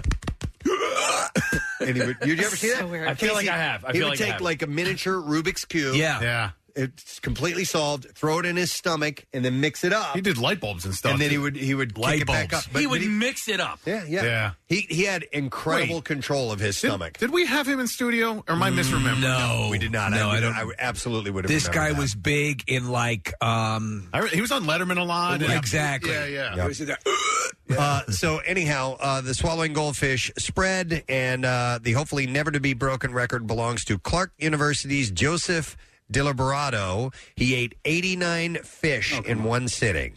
Uh, the trend is not practiced widely these days, but it never fully died. Uh, you can check out YouTube for evidence. You know, it's on funny. that. Like I'm, I'm recoiling, and I'm like, I must have eten 60 pounds of salmon in the past. Yeah, I know. Weed fish as human beings. Yeah. All right, another uh, fad or a challenge. Can of- I guess one of that time? history- Sure, yeah. historian. Yeah. Uh, piling in a phone booth. Well, yes. You want me to get to that one? Oh, that's Okay. because that to me, when I think of the goldfish, I think of that around the same time as the phone booth challenge. So that was in the 1930s, and then the phone booth cramming, as they called it. Uh, let's see, involved, of course, many people, as many people as you could fit into a phone booth. 1959 was the high water mark of the trend, with college students from the UK, the United States, Rhodesia, and other countries trying their hand at squashing into call boxes. MIT managed to smash 19 nerds in a phone booth. Do you guys re- remember seeing pictures of this? UCLA got as high as 17, but the ultimate phone booth stuffing record was set in 1959 when 25 people in South Africa crammed themselves into one box. How is that possible? They would literally position themselves and and you know yeah what do you call it contortionists yes, I guess you Uh, know uh, uh, uh, uh, listen, you talk about Mike Jarek earlier talking about being claustrophobic. Could you imagine Oh God. being that in there? No, that could be serious. Somebody could die. So a standard phone booth, is which we're looking at a picture of, of a of a standard phone booth that I remember from the time. Uh, I don't, are are other countries at that time? Did they have bigger phone booths, or was they I a don't know. set The- standard? The UK's seem bigger. The call been- boxes, I've been in the right? call boxes, Yeah. so I don't really know. But this took place in South Africa. Canadian students reportedly crammed 40 kids in a box, but it turned out that they were cheating uh, by using an extra large phone booth. So, Steve, I guess sometimes Yeah. they would uh, liars keep an eye on what that was. So, yes, Steve, you got that one right. All right, so another one that goes back as a stupid challenge from the past, not just viral, but this is back in the day pole sitting. Yes. Popularized in the 1920s by sailor, attention whore, Alvin Shipwreck Kelly. attention whore. The pole sitting challenge, a.k.a. flag pole sitting, which I think is what that song is named after. Yes. Flag Pole Sitta, uh, involved staying on a small platform atop a pole for as long as possible. It's another David Blaine thing. This little blip on the pop culture radar went viral and then shrunk to obscurity by the end of the 1920s. It is periodically uh, popping back up, though, like David Blaine or the Harvey Danger song. uh, the longest pole sit ever took place from 1982 to 1984. Oh, my God. Long past pole sitting's golden age when H. David Werder spent 439 days on a post in Clearwater, Florida. How how do you even pull that off? Werder's world record is a little suspect, though. He lived in a capsule on the top of a pole that seemed to have straddled the line between platform and small room. So it was kind of a, you know, instead of being exposed to the elements, Yeah. elements that whole time. We did our own sort of yeah. contribution to this. We had our intern at the time, Joe, sit on a toilet. Yes. Uh, it was in a It was a punishment. and Yeah. It was in a cherry picker. And it was where were you off? We were off. It was right by 95 in the Blue Route. Yes, Pisano concrete. There you go. Because we knew it would be a high visibility area. Right. And we put Joe up there for 24 hours sitting on that thing. His legs got numb. Oh, Yeah. man. I, it's, it's poor Joe. We did some stupid He things. should, by all rights, he should hate that. He should Oh, hate us. Yeah. Uh, but uh, but anyhow, yeah, that was our version of it. We had people go by and honk their horns. Yeah. And it drove them It was crazy. actually good weather, though. I remember. Yeah, it was. All right. Um, so it was okay. Yeah. Yeah, so it was fine. so it's fine. Yeah. uh, other stupid challenges, and you guys all know this, but streaking. And streaking is not necessarily, uh, you know, it, it still is done today, but it was in the 1970s. People were doing it all the There time. was a song by Ray Stevens. Was it the streak? Right. The streak, yeah. So interrupting something by running around naked was a huge thing in the inexplic- inexplicable 1970s, but vulnerable. Streaking has a a surprisingly long history before then. Uh, you can go back to Lady Godiva, who supposedly rode naked through Coventry Right. in the 11th century in America. Our uh, ultimate streaker was George William Crump, or the first streaker, I should say. He was suspended from Washington and Lee University for streaking incident in 1804. He went on to become a congressman, by the way. Uh, the trend caught on in a mass way in the 1960s, and by the mid 1970s, was inspiring novelty songs, dinner table arguments, and mass streaking runs. Uh, the fad's high watermark was the 1974 Academy Award ceremony. Yes. Where the presentation for the Best Picture Award was interrupted by a nude hippie running out of the wings, flashing a peace sign, and then dashing off stage. I think it was in front of David Niven, was it, not? was, Yeah. yes. He was. Uh, he was, I guess, either the host or he was uh, presenting the award. And he had at a that good time. comeback. Do you remember what it I was? don't remember what it was. You remember what I he guess said? we can see his shortcomings. Nice. Uh, the streaker, gallery owner, and pioneering gay rights activist Robert Opel said that he posed as a journalist to get backstage, but many think the stunt was planned since Opel wasn't arrested or was doing press interviews thought right so. after the yeah. ceremony. So, It- it- it- I mean, with all the security, but it was it was kind of wild. Um, so uh, at that time, I also remember, and it wasn't a, a, a trend that other people were doing or a viral sort of thing, pre-viral. But Morgana, you remember her? She I would run out onto The big boob lady? Yes, Yeah. yeah. and she would kiss athletes on Yeah. the field. She would go to kiss. Yeah. and uh, yeah, so I, but there weren't like a lot of people doing No, that. she was the only one. She did her own thing. However, here's another one for you, and this is a uh, a weird little more of a fad, really. Um, intentionally infecting yourself with parasites Ah. to lose weight. Oh my god. Was a trend that began in the early 1900s, and people would swallow a pill said to contain tapeworm eggs, so the worms could live in their guts and steal their food. Uh, it doesn't seem to have been all that widespread, and there's doubt that the pills advertised in the Victorian age periodicals even contained tapeworms, but still, some people bought them. So this was pr- primarily during what what years? Uh, it was n- around uh, turn of The century. Victorian I think it age, was, so- uh, nine- early 1900s. Huh? Yeah. And there's a Now, video I that put came out Ebola two- in my coffee. I'm sorry, Steve. Um, there's a video that came out two years ago. It's called "The Tapeworm Diet: Pros and Cons," Mm-hmm. and uh, so I guess maybe people still consider that. Well, I- Hmm. well, here you go. It says in this article, it's still a thing today. This woman in Iowa said she bought a tapeworm off the internet and swallowed it to lose weight. And even Khloe Kardashian said she wanted to give it a try. Oh, my God. Uh, for the record, tapeworms can lead to malnutrition, anemia, discharge of prolatids, and even death. um, Yeah, sign me up. It won't help you lose weight either. Any tapeworms that could theoretically be found in pill form wouldn't be the kind that leads to weight loss anyway. Hmm. But you always have someone to sing a duet with. Yeah. Who? How do you kill a tapeworm? You Once put a it's- firecracker up your ass. Uh, Once it's in your body, mm-hmm. don't know. Okay. I mean, I, have I've heard stories of them going in and, and surgically removing tapeworms. Exactly. They used to be the old, and I, this had to be a wives' tale where you would not eat for a while and you would hold the food up, uh, you know, and, and the, the tapeworm would come up out of Oh, your. shut up. I That's swear funny. to God, yeah, that was that was an old wives' tale. that Wow. that's how you got rid of a tapeworm. The things that people will do to lose weight. Here's another fad where we're talking about, you know, uh, fads and challenges on TikTok today, and there have been plenty of them throughout the years. Uh, in the 1970s, uh, 1970s and 80s, many doctors prescribed jaw wiring to overweight patients. Yes, I remember that. I knew someone. Oh, a- a they got the fr- a- jaw a wired. friend of the family had her jaw. She was ob- obese. Yeah. had her jaw wired shut to keep her from eating. But you know what she did? She drank beer like crazy. Oh, my god. Yeah. Didn't matter. Yep. Still packed on the calories. She didn't lose any weight. It Yeah. was crazy. Hey, what were those diet pills that were pretty popular back in the 80s? Yes. Hydroxycut? Oh, No, no, no, the- no. Was it called Fuel? There was actually there were actually diet pills for a while called AIDS. Yeah, no, this one it is think of like a like a, a red and clear capsule and inside the clear part of the capsule you- Diatrim? What is it? Diatrim. Diatrim? Diatrim. Yeah, I remember That's What those. I thi- and, and essentially it was Caffeine. It was, it was ephedrine or Yeah, or, you know- ephedrine, exactly. Yeah, diet pills were a big thing in, in the 80s. And, and uh, you know, eventually people realized you can't take a pill to lose weight. No. Just, you can't. Well, but but the thing was, is it was like racing people's bodies. So like, Right. you know, it was like extra. I don't know if it was caffeine or whatever the hell was in it, but it wasn't healthy for the. It's not heart good or- for you. Yeah. Um, so, uh, according to this, it says if uh, this, let's see, what does it say? It says if we make it to literally impossible, if we make it literally impossible to eat anything solid, they'll have to lose weight. Seems to have been the thinking. I'm so excited. Mm. Oh, yeah, she was taking weight pills, right? All right, Or- was that it? Yeah.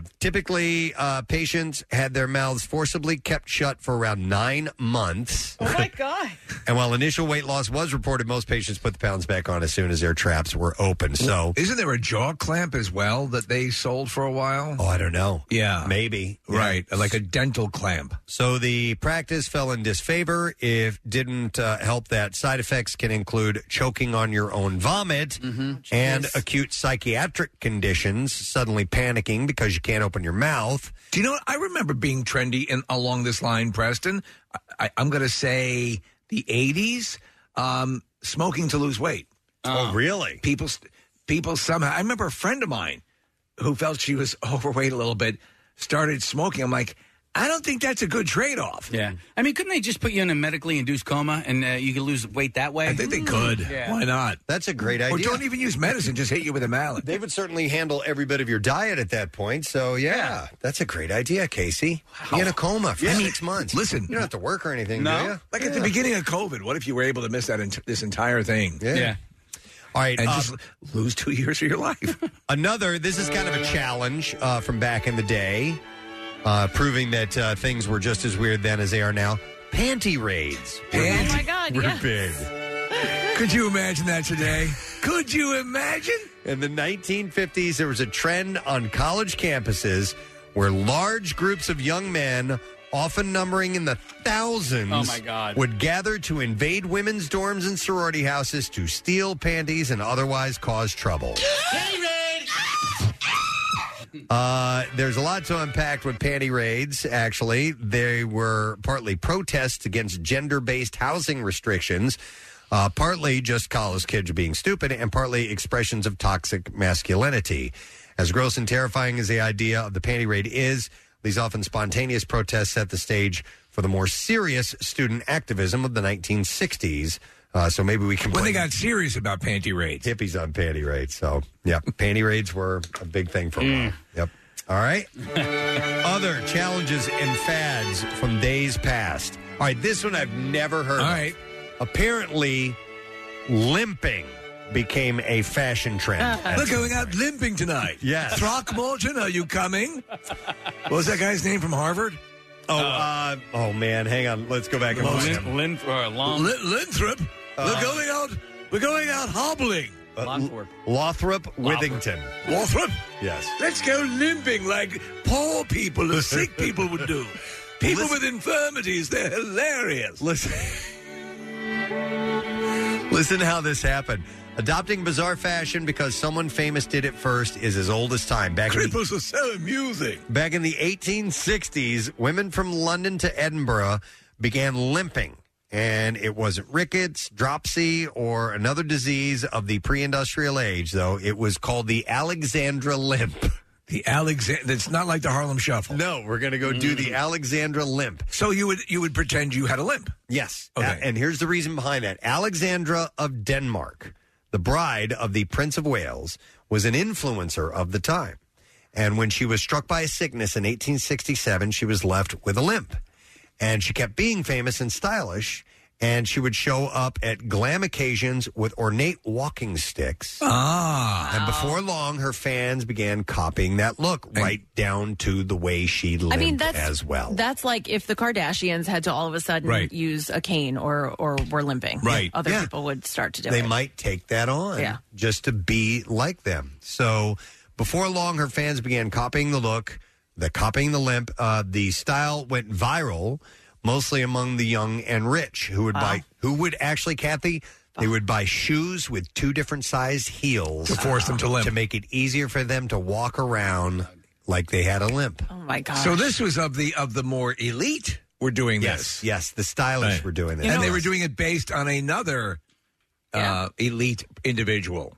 You you um you kind of see similar stuff going on now. Like uh, it's more like dance movish, but you know, pe- like my son and his friends, they do the gritty all the time, and they're not dancing. They're not on a dance floor. They'll just for no reason. Yeah. Um, uh, it's it's a, it- essentially a touchdown. When I come in and celebration. out of the building, I'm doing the worm. What's the gritty? I don't know. It- it's a touchdown celebration. You know, you just kind of.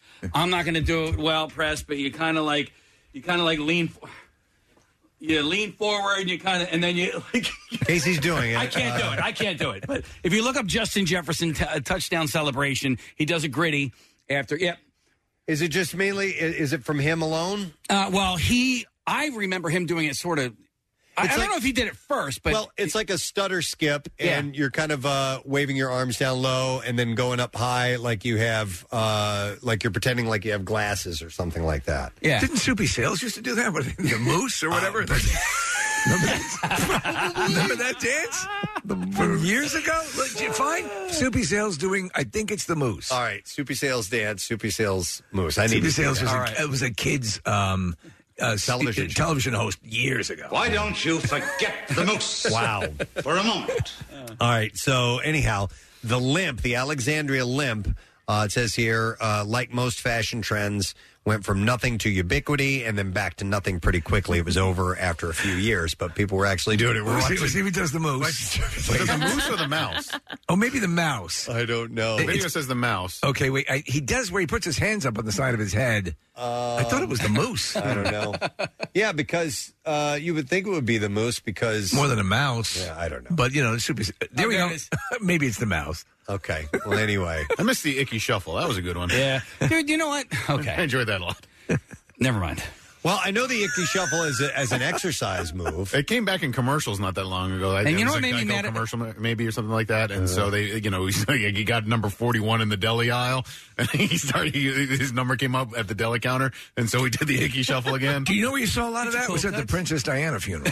Can I see the icky shuffle? Can you do it? Nick? Do you know it? No, no, no, no. Oh. He's going to break a leg. It's- Stop it's it. true. Don't ask me. That's the icky shuffle. Yeah. Yeah, and I think he was at the Super Bowl this year too, doing it again because the uh, the Bengals were back in for the first Okay. time since he played. When there, there was a. Do you know what a? Um, uh, there's a ladder you lay on the ground. You do these foot uh, uh, exercises through those. And we used to do. My instructor used to tell me to do the icky shuffle, and I didn't know what that. I just thought it was the name of the movement. So Okay. uh, How about that? And it was a really good workout. So all right. See, anyway, This is where they missed on on the on this commercial though, Nick, and it bothered me the last time. It's I a saw it. Geico commercial. I saw it uh, earlier this week. The number at the deli should have been the number that he was actually wearing as well. We should and it make some wasn't. calls. Sorry. Yeah, we should. I'm going to make a phone call. uh, do we need to go back to what you were waving off a moment ago, or you do want to stay good on that? Uh, I think I was waving that off. Okay, The, the all fact that he wasn't wearing hit- the number that they called because they were like, all right, next up, number 44. Okay. And he goes, oh, 44, that's me. All right. And then he does the icky shuffle. Casey really had an been issue with wearing the number. number. 30. I got you. All right. So limping was apparently a, uh, a trend at one point. Well, listen. So that's just as stupid as the Tide Pod challenge. Okay, so this one is uh, macaroni, but it's not about the food.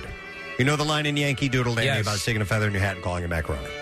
Uh, it's not about a noodle. It's a reference to a dumb but awesome trend popular among proto metrosexuals in the 18th century England. Mm, Uh, did we ever establish what that exact lyric means? Stick a feather in your cap and call it macaroni. This will explain. All right. Okay, so at the time, macaroni was an exotic dish in England, and eating it was seen as the mark of a well traveled person. London hipsters started describing everything cool and exotic as very macaroni. Uh, Very macaroni. extraordinary macaroni. So before long, macaroni became a slur hurled back at these. uh, Oh yeah, we're macaroni. At these bourgeois fops who took personal Oh. affe- affectation. You bourgeois fop. You're so macaroni. to heretofore unknown levels. I'll go one. I'll go one level further. You're rigatoni. you're bow tie pasta. No. Yes. Get out. Oh, okay, this is coming from Angel Hair Pasta. Shut up, Scapolini. Uh, macaronis might You have bow tie pasta fop. so so. Dare you? So that is absolutely beyond the pale. The whole thing is is actually effete bourgeois fop. Oh. An effete? Effete. So uh, here's what they would say: macaronis were, were known uh, as basically people who were wearing. They were kind of like glams, okay? So a macaroni might have a gigantic wig featuring ringlets tied in ribbons flowing out from a tiny hat adorned with roses. Somebody They you had- see on RuPaul's Drag Race now. They had diamond buckles on their shoes and wore rings over their expensive gloves, and they I carried gotcha. around opera glasses, wore perfume, and spent their lives gambling and hanging out looking weird. So, but it was a it was a, it was a trend for a while. so to be this macaroni. almost seems like uh, the the counterculture of the time. Like in other words, there they- it's almost a mockery of the uh, upper class. uh, kind of like that. Right? Well, they just took their they they were I think the upper class. Oh, they were okay. So was it was it Well, them? that's a good mocking question. them own. Maybe, maybe their, they were their try- own. Maybe they were trying to be. No, wait, hang on a second. Um, Do you think they I don't were know. like hipsters? I think that's what it is. Okay. Um, so anyhow, the the pick you know uh, stuck a feather in his hat and called it macaroni is someone pretending to be I gotcha. You know, uh, uh, Hey, fashionable big ZT face over the top. So uh, ma- it says here uh, macaroni ba- macaronis were baller, and all 1700s macaroni haters should step off. Oh, wow. Step off. That's what it says. Don't you dare come up in my grill.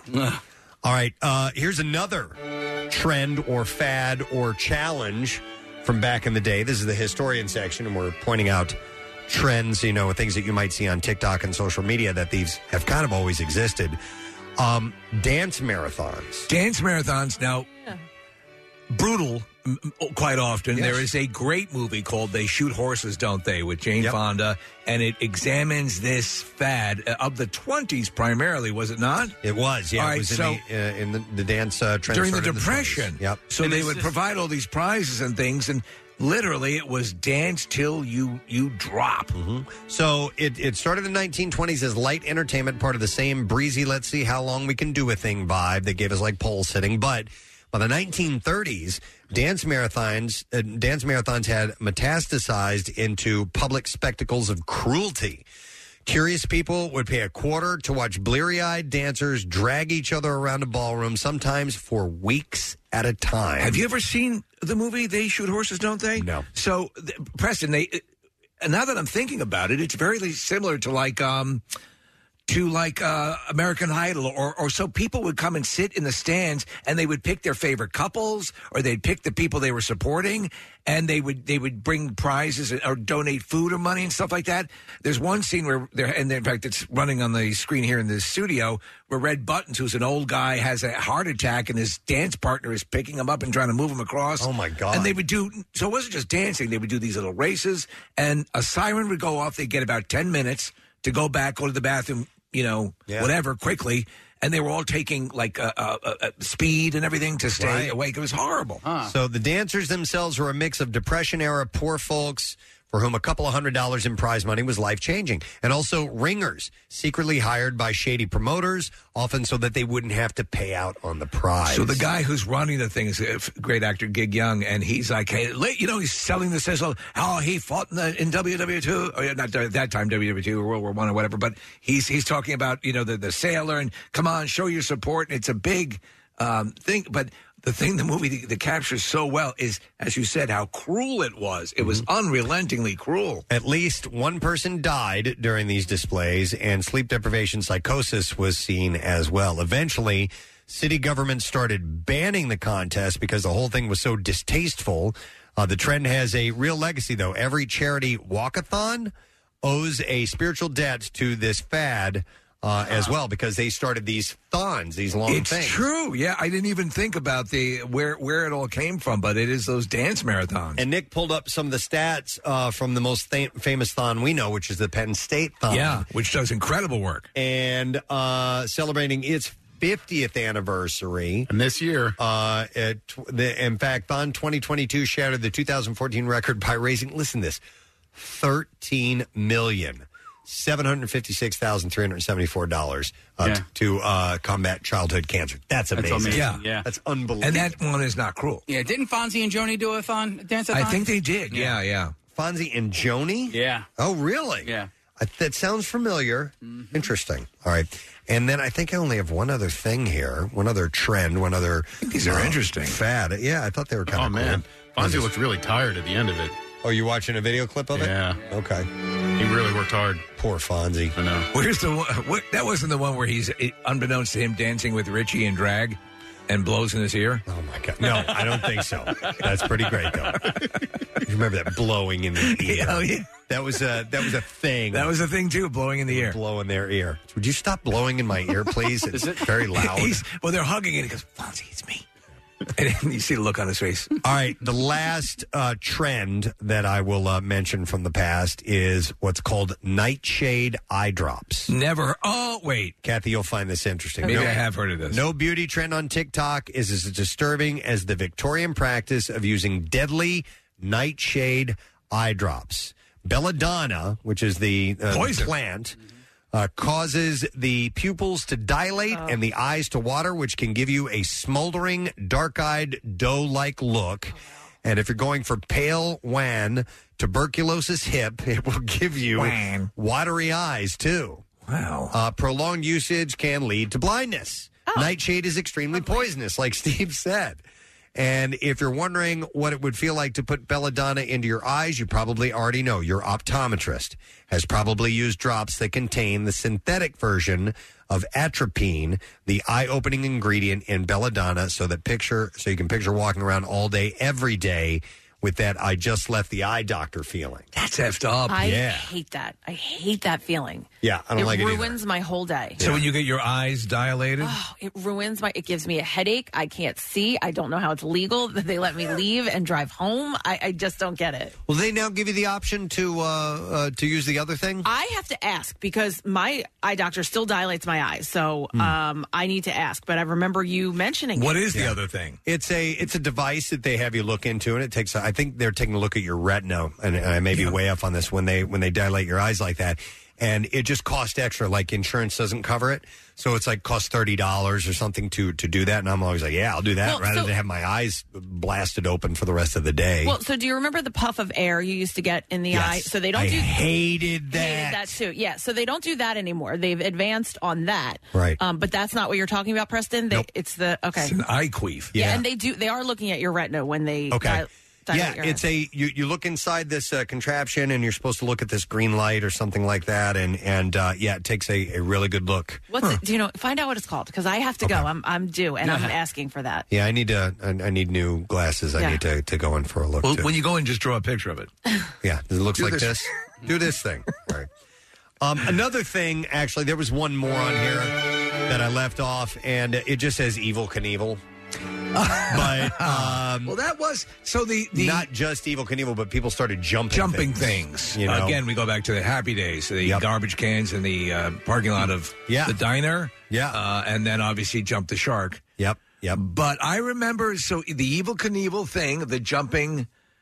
Uh, all the- other people started to do it as well, um, and uh, but And Ke- kids did. Knievel owned it. But you would set up ramps in your Oh, my backyard, God. you know, and so Yeah. like it became popular to jump your brothers, for example, and you know anything that you could find to make jumps Well, out of. Yeah, here and, and it says here, crashes or not, kids across America watch live broadcasts of his stupid, dangerous displays, bought the evil toys, and imitated evil's foolish stunts on their big wheels and Schwinn's. Uh, there is no uh, statistic on the number of compressed vertebrae and chipped teeth that were caused by imitating evil Knievel. I remember as a kid getting the Snake River Canyon Evil Knievel toy. Yeah, you'd pull the, like a cord out of it, and it would. Uh, and but the actual stunt itself, and this was a big deal. He was going to jump Snake River in a rocket motorcycle. The thing got about 40, 40 feet, thirty feet off the edge of the cliff, and the parachute deployed Yeah, it instantly. didn't didn't work at all. Um, so anyhow, these are these are fads, these are trends that were around before social media, and just as stupid as the ones that are done today. So it's just what we do. Is Yes, it's what we are stupid. We do. Thought I would share that with you. All right, we should take a break and come back in a moment. Secret text word. We got some tickets to Philly Auto Show. We want you to win. So text word secret to three nine three three three. We'll see if you win by the end of the program. Back in a moment. Hey, Philly, come socialize with us. Follow 933 WMMR on Twitter and Instagram, or be our friend on Facebook. See photos, videos, and random behind the scenes stuff. Some stuff you don't want to see. Plus, it's completely safe for work. If you work here, that is. There's um there's this clip I wanted to play. Um, Ryan Reynolds, Oh. uh, the Adam Project. Yeah, this is a new uh, Netflix movie. So he, I guess he kind of goes back in time at some point. I don't know the full. he details of this actually movie. he actually pulls his younger self forward, forward. Okay, all right, and, And- so it's uh, he's actually they they break a barrier that should not be broken. So he's his twelve year old self is with him. Is this movie out yet, or is it come out this Friday. weekend? It's got a stellar cast, doesn't it, Nick? I mean, it's yeah, oh yeah, it looks great. All right, so there's a- Ruffalo's in it as well. There's a clip of him of him talking about uh, giving advice to his 12 year old self. I haven't heard this yet. Yeah, it's I wanna interesting. hear This. Here we go. I would say that that that f***s on his own. I'm not doing. I'm not helping him with anything. No, he's got to you know fall on his face, make mistakes, say dumb things, do dumb things. You got to make all those mistakes. That's the foundation of uh, of learning. So that leads to the question of what would you tell your 12 year old self given the opportunity to do that? I love these things because also in a way, um, it's what you can tell yourself now to help put things in perspective. You know, yeah, what what you did, what you fretted over that you did not need to, and things you should have been more um, aware of. Right, Would- right. So, let, well, how about you? Do you have anything that that jumps out? Well, I need to first put myself at 12 years old again. So, what grade? Seventh grade. For me, it was mm, first year of college. Second year of college. um, no, so seventh grade. Yeah, seventh grade, man. That was a that was a pivotal time uh, in my life. But I, th- I want to say it was well, yeah, maybe it was twelve or twelve years old then. Um, it's really hard to think because there's so many different things. I mean, do I want to focus mainly on? Because at that time, I was starting to uh, like uh, like girls. Yes, were, were starting to come into my life, and I was starting to yearn to have a girlfriend and things like that. And it was hard for me. I did like I was I was uh, I didn't. Uh, it took me a long time before I Right. dove into that world. Um, so I might give myself a little bit of advice about that. Right. Which Anything's- is yeah. Um, Get as much trim as you Lower your standards and get laid. No, can I, talk to you, son? I, because it would be hard to explain to a 12 year old that these things that seem really important to you right now are not going to matter that much later on.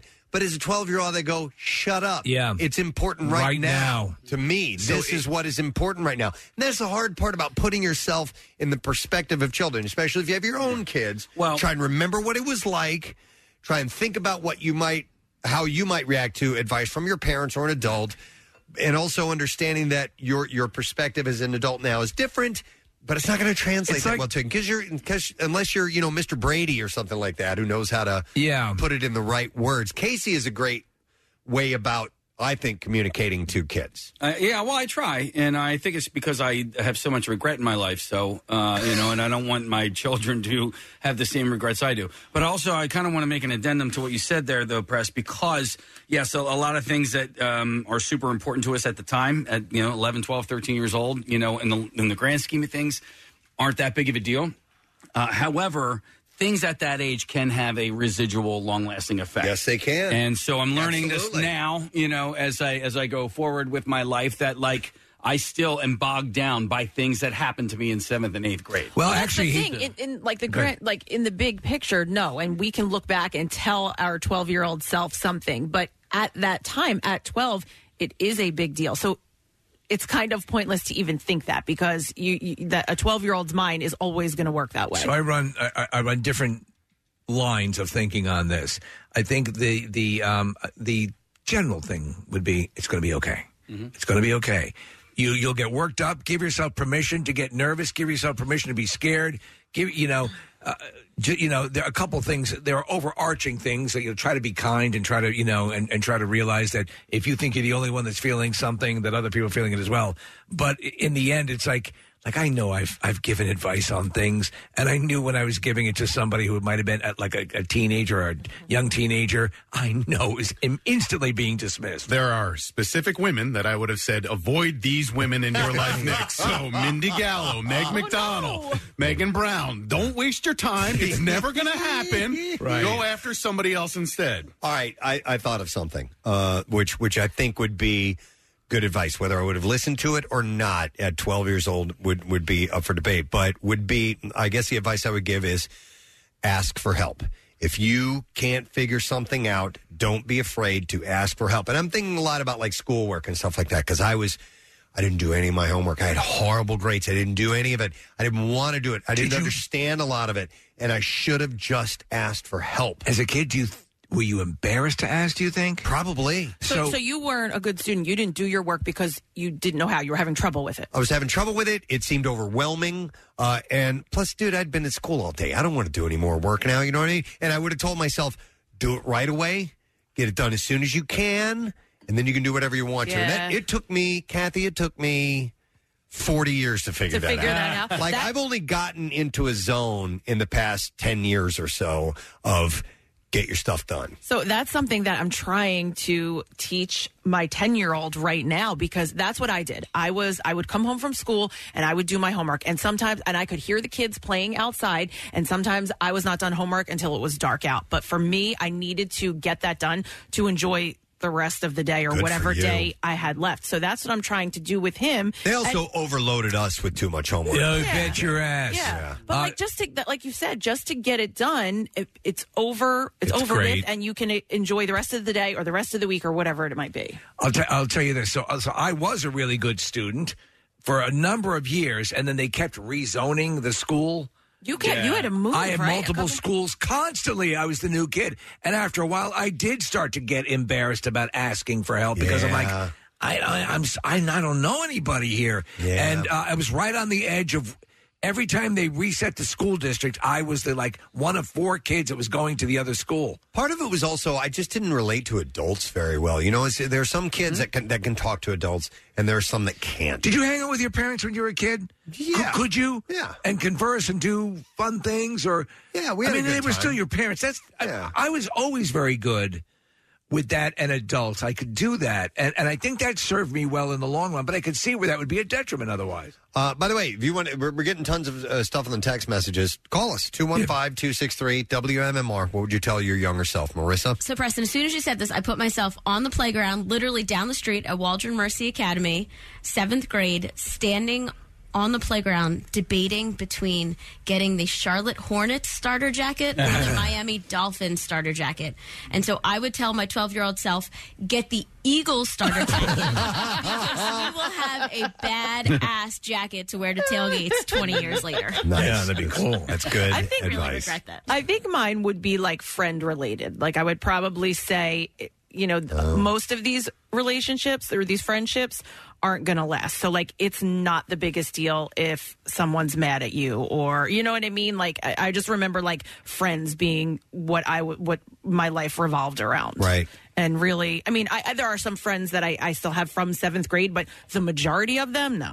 Yeah. But those are important lessons to learn in the process too, Kath. Yeah, like you right. figure out have these people like you figure out what your values are and you don't want to spend time with the people who have different values than you. And you're like, yeah, all right. And so but you don't know that unless you go through it in the first place. Yeah, sure. Do you know what's interesting though? is Sometimes those things again, it is that chaos theory that you know that it is that s- those things that that made you feel uncomfortable or made you feel embarrassed might have also protected you at a point where you weren't you didn't put yourself in a situation you know i always say the, the greatest uh, the, the most tragic words are what you know it might have been it, it, it- you know what might have been i'm paraphrasing poorly but but that's basically the gist of it not going for it not taking the shot but then there are also cases in which you s- look back at your life and go god man i dodged a bullet on that one you know A- and so it works both ways It does. It definitely does. I mean, there's, listen, who's to say that if you gave your, yourself great advice that your your life wouldn't turn out to be garbage? Right, after that? yeah. But you know, that's all. Uh, you know, it could, it could Water go over the anywhere. cow. But I mean, you, it's all water over the cow. But you've, uh, you know, you want to if you can avoid um a- any kinds of undue stress and and things like that you'd want to you'd want to help to ease that To just know also, like I tell people when you know, um, you know, like who going to go through the surgery or facing the surgery, you know, the prostate surgery that I had years back. You know, uh, um, there's so many people that are going through the same thing at the same time. You know, that, that the perception that you're alone, you're the only one who's going through this. It's not true.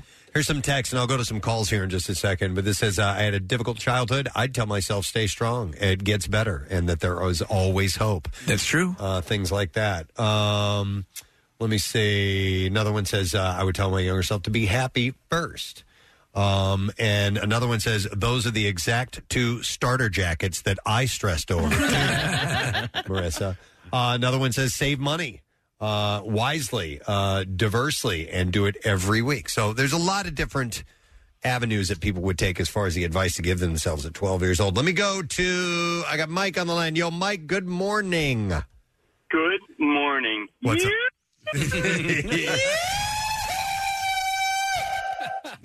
You know what's funny? Hang on. Let me let me uh, jump in. When Steve does that, I would either have to turn your microphone all the way down to keep it from overmodulating. So, Bill, there's nothing I can do about that. All right, Mike, go ahead, man. That's awesome. So, yeah, you know, Jordan Peterson, I don't know if you know who he is. Yes, I do. But, yeah, so he has he has a thing that he tells parents, but I would actually go back and tell myself to do dangerous things carefully. Do like skateboarding and like bike ride, right? Yeah, you know, it's BMX, but like do it so I mean, because when we were doing it back then, like in the '70s and the early '80s, I mean, you were breaking bones, and you were right. You know, I mean, we never wore a helmet or like an arm pad back then, so. Do those dangerous things, but just do them a little more carefully. I, I think that's sage advice. Don't don't don't terrify yourself out of taking a chance or a risk. But there's often a way you can do it that's a smarter way to do it. I Yep. think that's good advice. That's good advice, Mike. I like that. What's what's the stupidest thing like that that you did that you can recall? Uh, a little bit later in my life, it- it wasn't quite that young, but I was doing some parkour, and I was going to went ask what you jumped off of. yeah, well, and I went to go do a Kong, like over a bench, which is basically your basically like a full sprint. Right. And you plant your hands on the bench and on your bench, and then you bring your legs up, and then you try to clear it over, and you like catapult yourself. Yeah, you know, to forward. Right. Okay. Well, I didn't get my right leg all the way up, and I cracked my shin in half. Oh. There you go. There you go.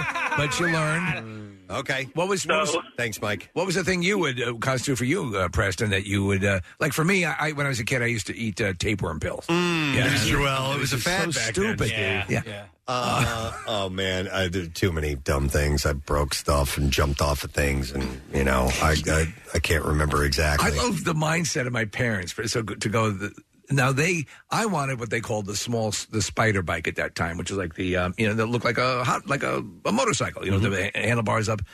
And um, so my mother and father decided to get me a full Schwinn. I'm a little kid at this time, Mm-hmm. like a full Schwinn bike with. He'll grow into it. Oh yeah. I'll also, for my first year of Yeah. riding Yeah. it, be taking my life in my hands. I wish I hadn't given up on uh, piano lessons. I I, I, did, I hated it when I was 12, 13 years old, and looking be back nice to on have it, that skill. Yeah, and, and I like playing piano. I'm not very good at it at all, uh, and I started taking lessons again a few years ago, and, and I stopped when the pandemic happened. But if I could go back in time and, and do this this exercise, I wish I could have told myself, "J- don't give up on it. You know, By the It's- way, it- you stick with it, and it'll be worth it. Who's Jordan Peterson? He is a, is, a, is a professor. He's written a number of books. He's is, in some circles he's controversial, but he's he wrote like the Ten Rules of Life. So um, yeah, yeah, yeah, yeah. Yeah. All right, Kathy. Nick, same thing. I played the piano. I was decent at it, and uh, once I had the choice where my parents weren't Yes. making me go, Oh, they I gave you the stopped. choice. Yeah, And you're like, you don't have to go anymore. What what age? Do you remember? I was probably middle school somewhere. Yeah, when same. I stopped. All right, I'm going to go to Joe next. We're talking about advice you give to your 12 year old self. Joe, good morning. Good morning, Gadzooks, guys. Gadzooks, buddy, what's up? So I would tell myself not to play with model rockets. And why is that? So the first one I ever built, we managed to glue the nose cone to the rocket, and when it come down, it landed on a car and it broke the windshield. I, I remember those those rockets. That, like you're talking about what, what ST I think was the company that made them. STP, yes. Well, Okay, right.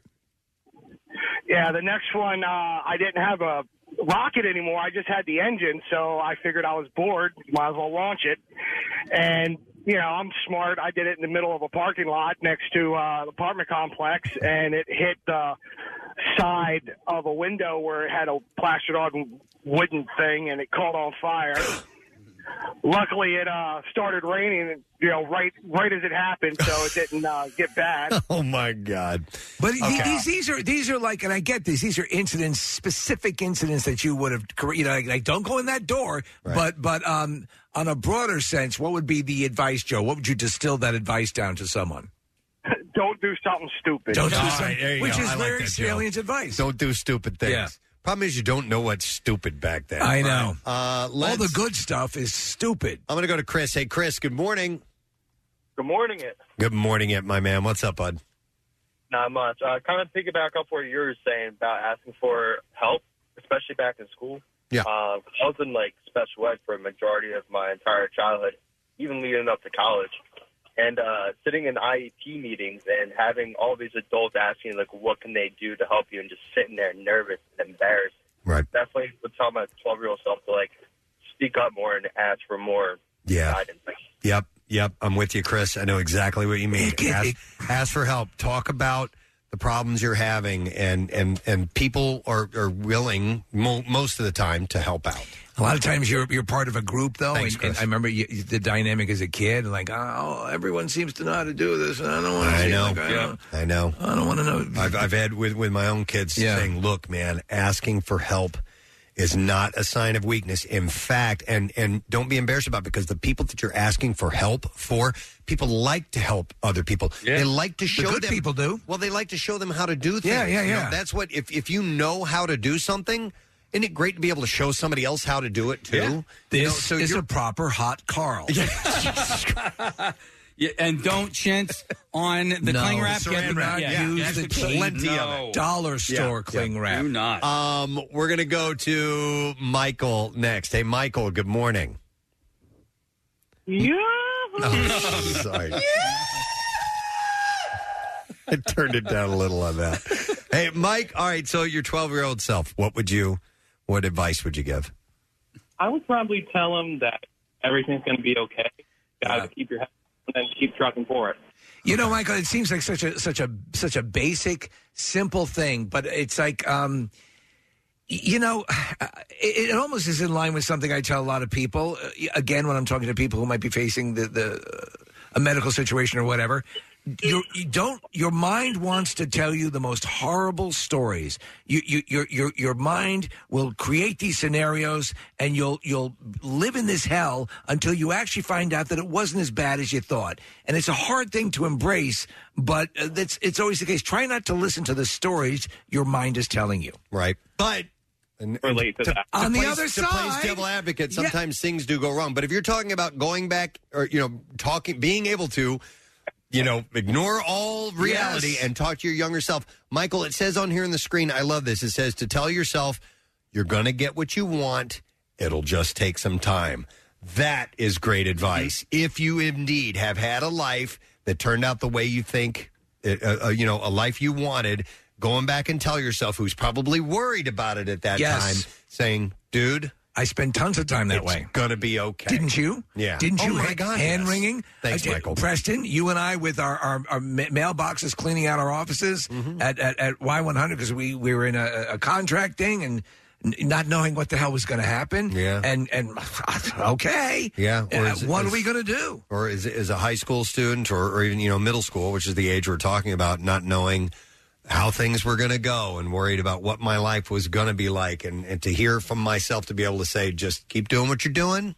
And don't worry, it's just going to take a while. You're not going to get everything you want right away, but you, you have a life ahead that's that's that you're going to approve of. I remember You me know as what a I mean? 19 year old saying to myself, I don't think this Carl's hot enough. it's a warm Carl. Uh, here's a here's a text right now. This is a good one. This is the advice that they would give themselves at 12 years old.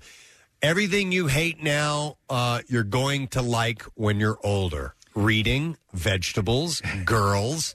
Read more be- books and never stop learning. And if you run out of lotion, you can use conditioner. Oh my god.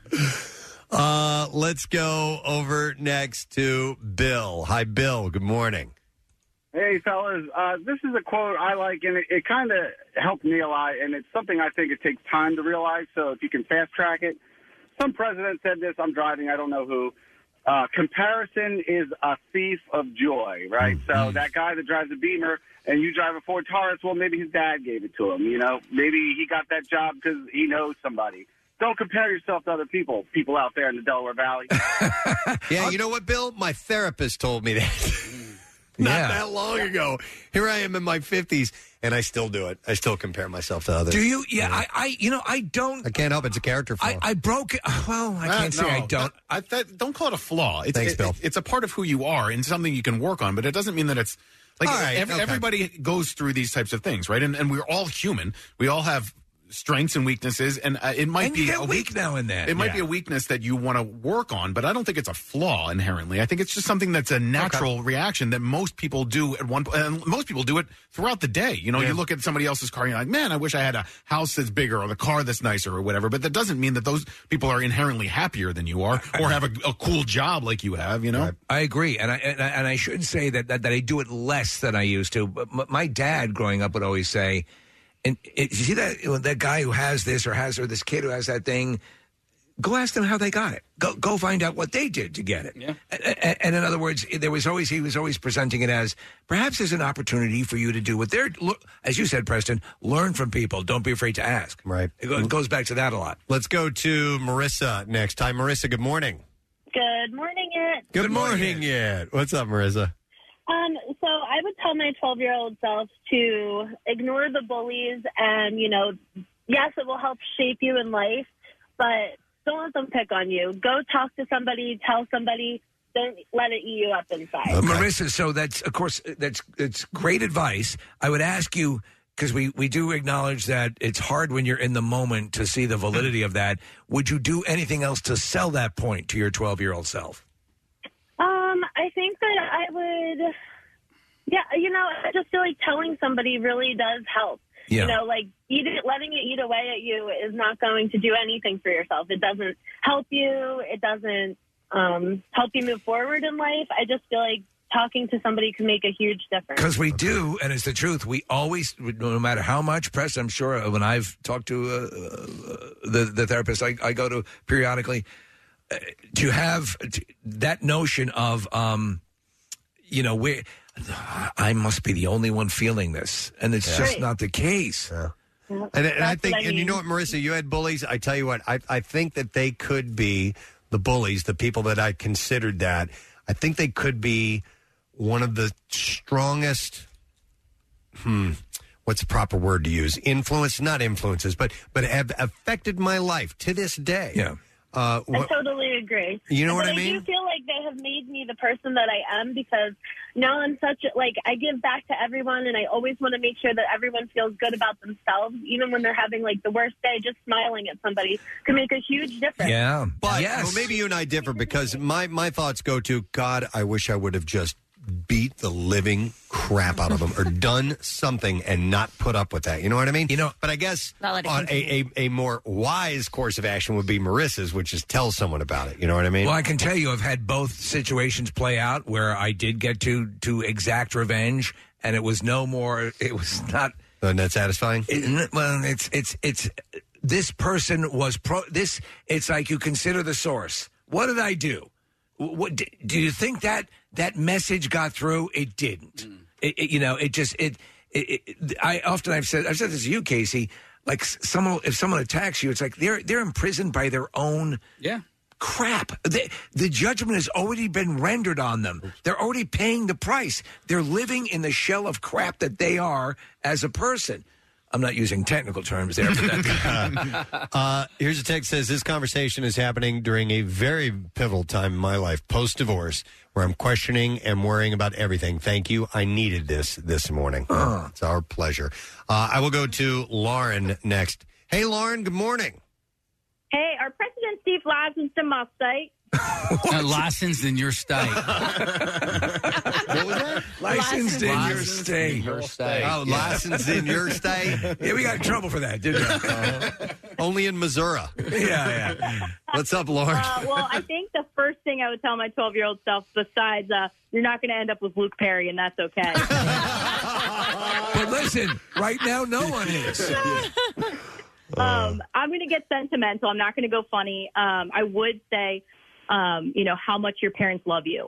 Um, I had a daughter recently, and I cannot even comprehend the amount of love Wow. that my parents had for me, and I don't think I truly understood it until I had my own child. You know, it's funny, Lauren, on the, on the flip side of that coin, and it's a second quote that we have of Ryan Reynolds about thinking about this. He reassessed his father a little bit with kid, with with you know, like boys. Obviously, I think the father is, you know, is, is is an issue. And my dad just recently recorded about five hours of audio of him reading through his journals and giving context to his life to everything that predates us being cognizant of our lives with him as our dad and there was a moment he recounted when he was in elementary school and it it impressed you talk about things that make an impact i mean my dad's 95 and and he's and he still remembers this. He talks about how he dreaded Valentine's Day in school because they used to give out the Valentine's Day cards from a central box in the in the class and the teacher would give them out. And it wasn't for him. He felt bad for the kids that didn't get Valentine's Day cards. Yeah. Right. And that impacted him. Oh yeah, yeah, and and think about the the people that didn't get the Valentine's Day Right, cards. That right. must have been bad. So next time somebody Well, that's- says "f your that's feelings," keep exactly in mind how how much they stick with you. Yeah. What's that, Lauren? that's so special that you have those memories from him, Steve. Yeah, he just he just That's did it, and I'm so, I'm so glad. So I'm like I'm I'm making copies for my my brothers, and and uh, it's you know I I had no idea that that was something that all, here's a guy who fought in World War II, and that made an impact on him.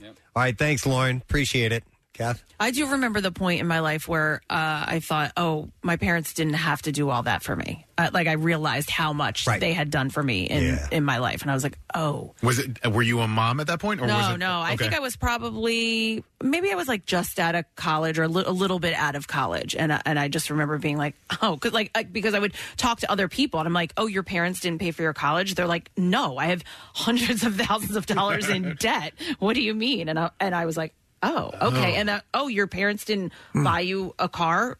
No, they didn't. We got our own car. We had to pay for our own car. I was like, uh, oh, okay. Uh, Here's here's that clip from Ryan Reynolds, Steve. A lot of stories that I tell myself about my father to sort of account for some of my own deficits. And, and you know, as I get older, I sort of ask, I have to ask myself, are those stories true? And, and oftentimes they're not. You know, so it was interesting to have a sort of a much more sober, truthful sort of look at my relationship with my dad. And that's sort of what we put on the page for Adam Project as well. Nice.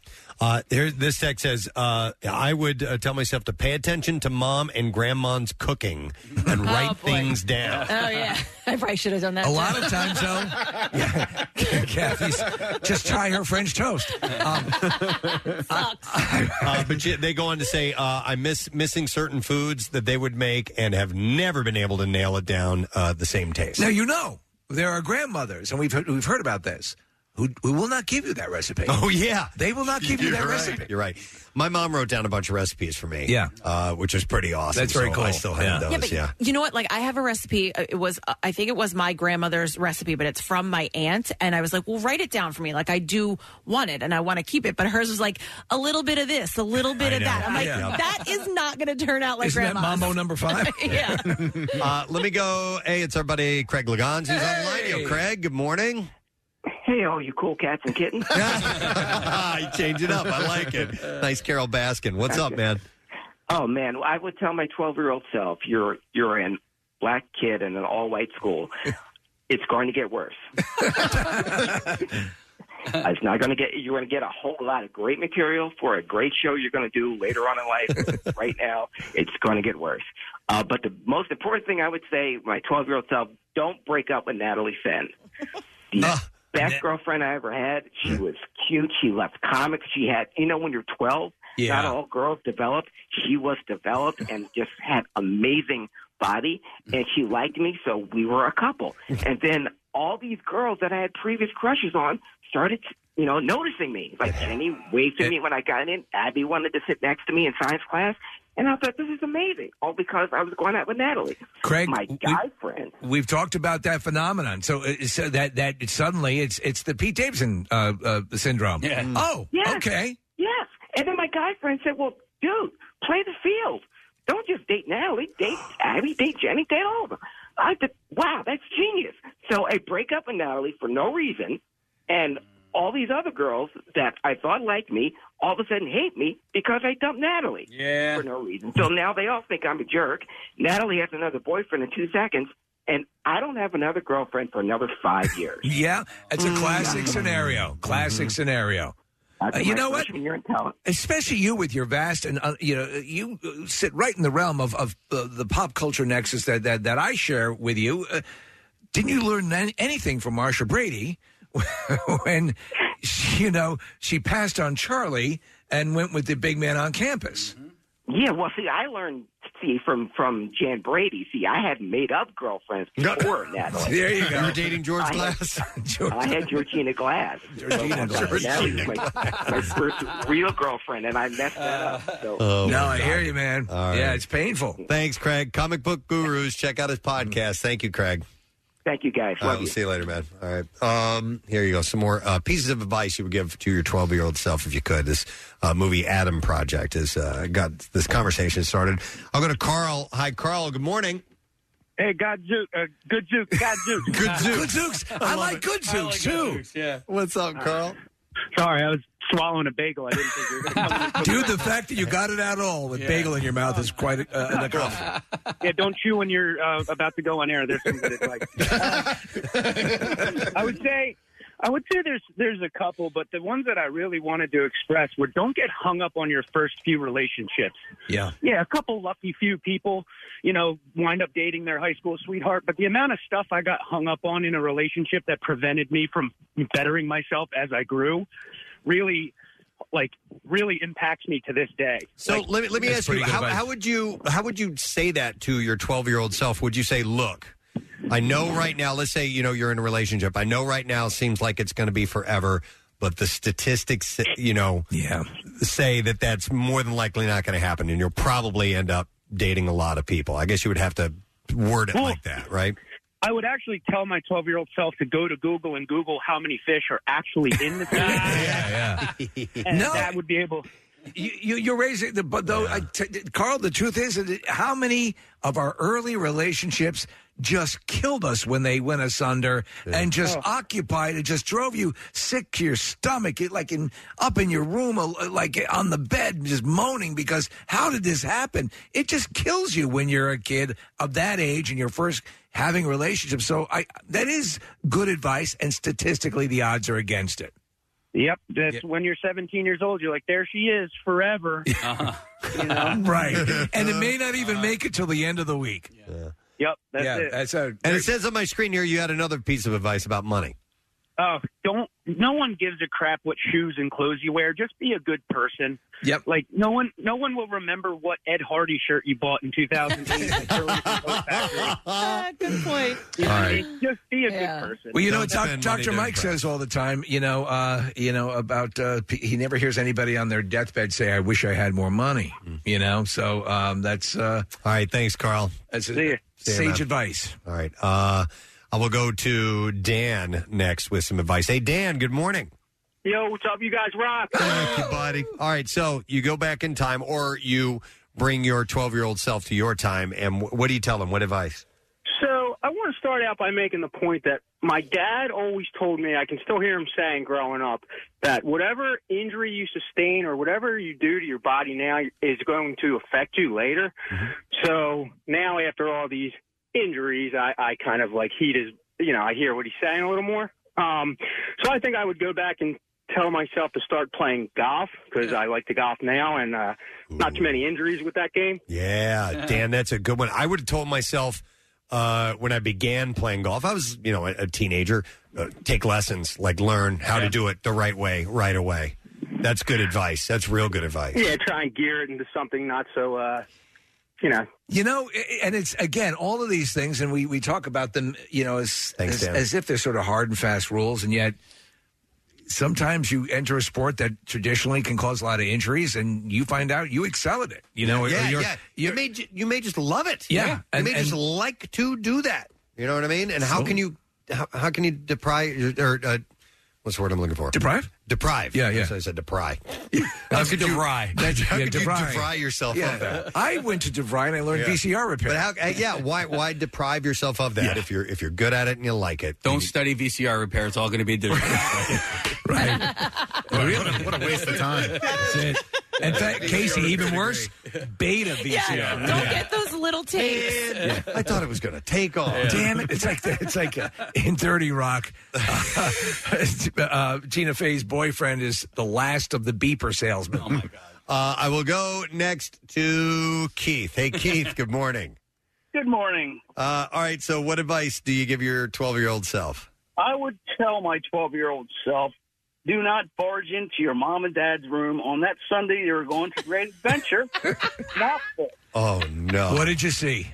Uh, well, they weren't playing leapfrog, I tell you that. It wasn't It wasn't Parcheesi. Parcheesi. oh my God! Oh, you poor thing. So who was who was winning the wrestling match? It looked like Dad, Dad had her in a good Oh, chokehold. So, Keith, tell, tell, tell me what's worse. I saw Yeah. my mom giving an unconventional mouth to mouth session to my dad, but nowhere near his mouth. I came Right. back. Yeah, I came Yeah. back. I, was Yikes. a- Yep. I remember. I can see the room, Yep. and the look on my face, my dad's face, was not like, "Oh my god, I'm embarrassed." It was more like, "You son of a bitch." Yeah. I was getting a Hummer, and you killed it. it's traumatizing, man. It, it's it's taken forty years to get over that. Oh, So a lot of- a lot of, uh, psycho- uh, therapy. Oh man, you poor thing. All right, thank you, Keith. I appreciate it. that's that's legit advice. Yeah. just don't do that, kid. Yeah. That's When the gonna door's closed? Scar you for a long Oh, yeah. ass time. Oh, I still can remember seeing my mo- uh, grandmother change her top at Flagler Beach in her home. I walked in. Jesus Christ. Changing her top? She was topless. Up over her head. I walked into the room and I'm like, I, damn it. What are those? I okay. Here's what. Well, th- talk about this. This is what my daughter would do. I, I one time, and this was just a few years ago, so she was still, you know, she's around that age, about twelve or something like that. And there comes a time in in your family where.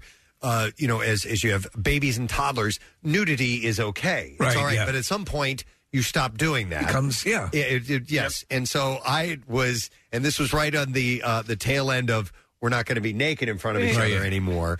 and my daughter said something, and I was going heading off into the shower, and I didn't have my pants on, and I had my butt to her, and I I remember I can't believe I did this. I was thinking of what I would do with my buddies, my got my bandmates, Oh, no. and No. I, and I, Oh, no. I brown eyed her. Oh, my God. I spread the cheeks, and like the second I did it, I'm like, why did you just do that? and it like scarred her, man. Yeah. you know, it was a few years. It was years ago, but it is now family Uh-huh. lore. It is Yeah. now brought up every now and then. Oh, Correct me if I'm wrong. Correct me if I'm wrong. Stupid. Remember when your dad brown eyed you? It doesn't happen gradually. Like you, you resolutely know it like in an instant, right? What? Like that this time has come. Like, like, yeah, like, Uh, yeah, yeah. Right. And th- that was the that was it. moment. That was the It wasn't moment. like We you don't do had this anymore. It wasn't like you had all sorts of. I think we're getting there. So you tell your 12 year old self, don't eventually brown eye Yeah, your daughter. When you're, in, when you're about 50, don't do that. See if you can remember that. Wow. All right, we got to wrap this up. All right. Hey, uh, it's a good note today. all right. Well, well, thank you guys. Uh, uh, Eddie wanted to say he would tell himself stop running from people and stand up for yourself, and Doug would say uh, have more self confidence. Yeah, he used to be very hard on himself. Uh, make sure you're doing that. And then the last one will be Chris, who says don't light the yard backyard on fire. so this is good advice. Yeah, and and I think maybe we we got something out of this. I hope. Yeah, and also relax on yourself. Don't Yeah. don't give yourself such a hard time if you can. please do. All right, let's take a break, and we'll come back in a moment, and uh, we'll do the bizarre file, which is loaded uh, with people who have tons of regrets. That's So right. we'll get to that in a second. Make sure you stay with us.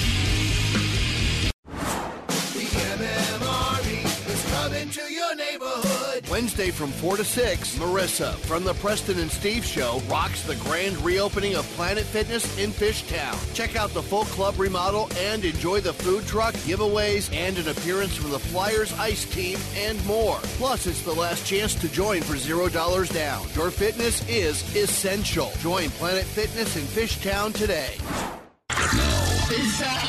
WMMR presents Preston and Steve's Bizarre File. Brought to you this morning by Natural Lawn of America. Safer for your lawn, kids, and pets. You can schedule their full service program and get free seeding every year. Call 800 Free Seed.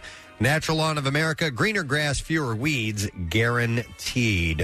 Uh, how about this story? In China, a private for hire vehicle driver had to shell out more than $1,000 for repairs to his car after it was hit by a watermelon that was allegedly thrown from a high rise building.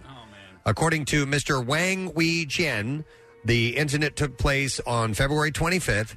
Camera footage reveals the car being hit by the fruit as it's turning a quarter, uh, denting the windshield and leaving watermelon bits on the car. Uh, the fact that you know that would pick up enough velocity to do real damage. It could have killed him. Yeah. After a moment of shock, uh, Mr. Wang got out of the car and called the police. I love watermelon. He believes that the watermelon was thrown by a resident, although that has not been confirmed. Wait, is it Chinese watermelon throwing day? Uh, it might have been. Yeah. Uh, Did they even think about Yeah, that? yeah. Uh, his son, who was in the passenger seat when the incident, incident occurred, said that it wasn't an entire watermelon, but a large piece that was thrown. That Oh. explains it. By the way, have you ever seen the watermelons? And it's somewhere in Asia that they do this, where they have they can grow them such that they are in like a cube, yes. shape. It's the coolest thing. From what I understand, yeah, the melon itself ends up losing some of the taste in that process. Okay. yeah, but it's worth. But it is cool just Yeah, to yeah, see yeah. that cube shaped watermelon, right? Right. Yeah. All right. Uh, let's see here. A couple from Nova Scotia says that their bulldog Freya recently gave birth to eight puppies, and the last one to be born was green. It had green fur. Cool. The rare discoloration has been documented before, and it's believed to be caused by Spray light paint. by light colored uh, puppies coming into contact with green pigments from bile while in the womb. Oof. Uh, the family notes in a Facebook post that the puppy's green coloring started to fade in the days since the birth, and experts say it will continue to fade in the coming weeks until it is completely gone. Actually, there's another. Let me find this other dog story because it, it will go in tandem to that, which I thought was uh, pretty fun. There was a yeah, here we go. Uh, a man recently took to Reddit explaining how he wanted to name his dog something funny to create more joy in his life. So he named his lab puppy Woof, and he says some friends like it, others don't. My mom hates it. She she said his mother refuses to walk Woof, as she can't fathom calling Woof's name in a park, as it would be too embarrassing. Oh, Woof, woof, woof, woof. Just they're saying woof over and over. Right, Kath? Woof, woof, woof. That's the big dog that barks at her when she's jogging.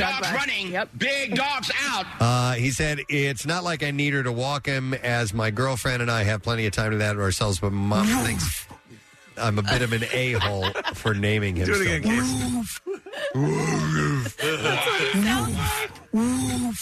He's so big. All right, a wave of sex mayhem has apparently been sweeping New York City, prompting residents to lodge an increasing number of sex noise complaints to a government helpline. So, amorous neighbors? Yes, that's Noise exactly complaints? it. New York is no stranger to uh, noise complaints. New Yorkers file as many as 75,000 a month, but uh, new 311 call data obtained has revealed that many recent complaints arise from those disturbed by their neighbors' late night ventures. Uh, from the 19th of February to the uh, 9th of February this year, I guess we're going back in time. The website reported the official helpline received 277 complaints about noi- noisy Oh, my God. about noisy sex. Uh, Queens Queens produced the most with 103. Manhattan came in second with 66. Brooklyn had 55, and the Bronx and Staten Island. Uh, no, the Bronx had four. Staten Island only, or the Bronx had 48. Staten Island had only four. Staten Island for you. In Queens, 56 complaints were lodged about, quote, hippies allegedly dressing up as Freddy Krueger, Pennywise, and the Easter Bunny, engaging in coital revelry as the theme song of Velveteen Dream, a pro wrestler, blasted in the background. Well, Oh, that's interesting. So they're having a really good time. I love that clip we play of the uh, the porn movie. That guy went to the set that day thinking, "I'm, I'm going to give it. I'm going to sell this I'm doing it performance. all. Wait Yeah. till you hear this." Yo, ever heard of Jerkmate? Uh, let's see. Michael and Maria Spresler say they were having dinner at the Lobster House in Cape May recently. Okay. When Michael ate the last of his dozen clams on the half shell and felt something hard in his mouth. Oh, no. And Oh, he boy. pulled out a 0.35 inch pearl. Yeah, he wins. Yeah. Uh, the couple says that they've been eating at the restaurant for 34 years and never heard of anyone finding a pearl in their clams there. Uh, the Splessers say that the research indicated uh, the pearl could be worth thousands of dollars, but they've decided to keep it for themselves. I found a pearl in a clam one time. Did you? But it, dude, it was itty bitty, tiny. It was definitely Well, Oh, that's round and whitish. And I looked into it, and I, I was told that it wouldn't be really worth anything, so I never did anything with it. By the way, the Lobster House went there one time. It was a four-hour wait to get in. Holy hell! I'm like, that's obscene. Yeah, that's that's ridiculous. So I don't know how they're going there every week, but I guess they do. Stop thinking of clams.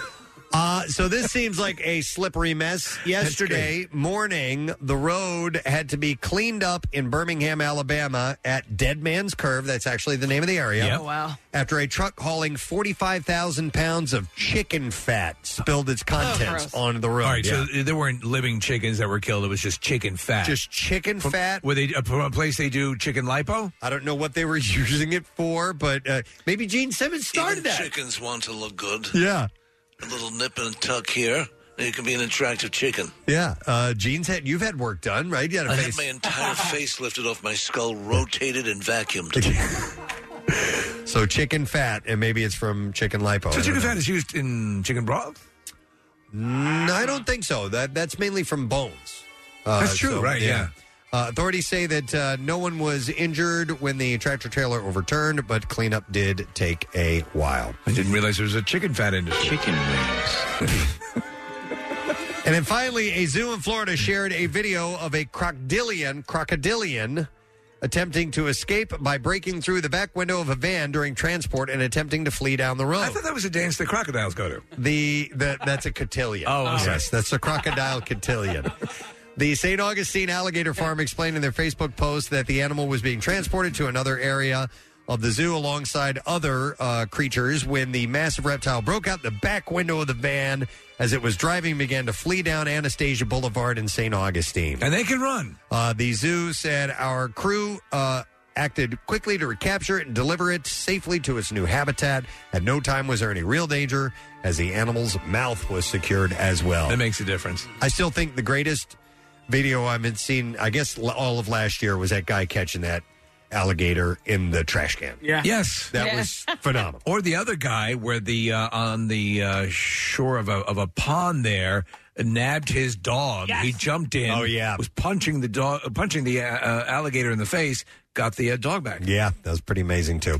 All right, with the end of that bizarre file, I would like Kathy to get us a secret text word caller, please. 12. All right, we'll take the 12th caller at 215 263 WMMR. Let's see if you know that secret text word because we got these Philly Auto Show tickets to give to you. We'll do a random texter as well. When we get back, we'll get uh, trash and music news and lesson questions. Stay there. Not only can you hear Preston and Steve, you can see them too. Check out the weekly rush on Xfinity On Demand. New episodes, you guessed it, weekly. The most hated jeweler in America makes it so easy to get engaged. Meet the beautiful, classy, and brilliant Krista. She's Steven's most loved engagement ring and will dazzle. She takes the stress and guesswork out of finding the perfect ring. A bright white, high quality, round brilliant diamond in a classic solitaire setting. Meet Krista today, starting at under $700. Online at IHateStevensinger.com or at the other corner of 8th and Walnut by appointment only. Free shipping and interest free financing. It's so easy. Steven Singer Jewelers. That's IHateStevensinger.com. Now, back with more of the Preston and Steve Show podcast. We called out for you to call to us and win a prize. We're looking for the 12th caller for the secret text words. Why don't we go ahead and dive down that rabbit hole? I'm going to go to Tom. Uh, Tom, good morning, sir. Good morning, Preston. All right, bud, you're the 12th caller. So, what word is it that we seek from you? All right, here's my best attempt on how to pronunciate it. Carb- carburetor? A carburetor, yeah, yeah. That's a part in your car there, Tom. So, uh, since you're a gearhead and all, you're going to go to the Philly Auto Show, my man. Hang on a second. We're going to get tickets for you. You got a four pack of them, by the way. Uh, it is March 5th through the 13th at the PA Convention Center, and it's refueled, recharged, and filled with the latest models, classics, and exotics. You can visit phillyautoshow.com uh, for tickets and information. Now, we grabbed a random texter as well, and that's Rob Ross of Roxborough. Yeah, Rob Ross of Roxborough. Rob Ross of Roxborough. He's almost Bob Ross. He's so close. very close. I guess who he could be because Robert is Bob, right? Bob Ross in Roxborough. Yeah. All right. So, uh, congratulations, man. We are going to set you up with that four pack of tickets to the Philly Auto Show. Let's get to today's lesson question. Give away some more stuff.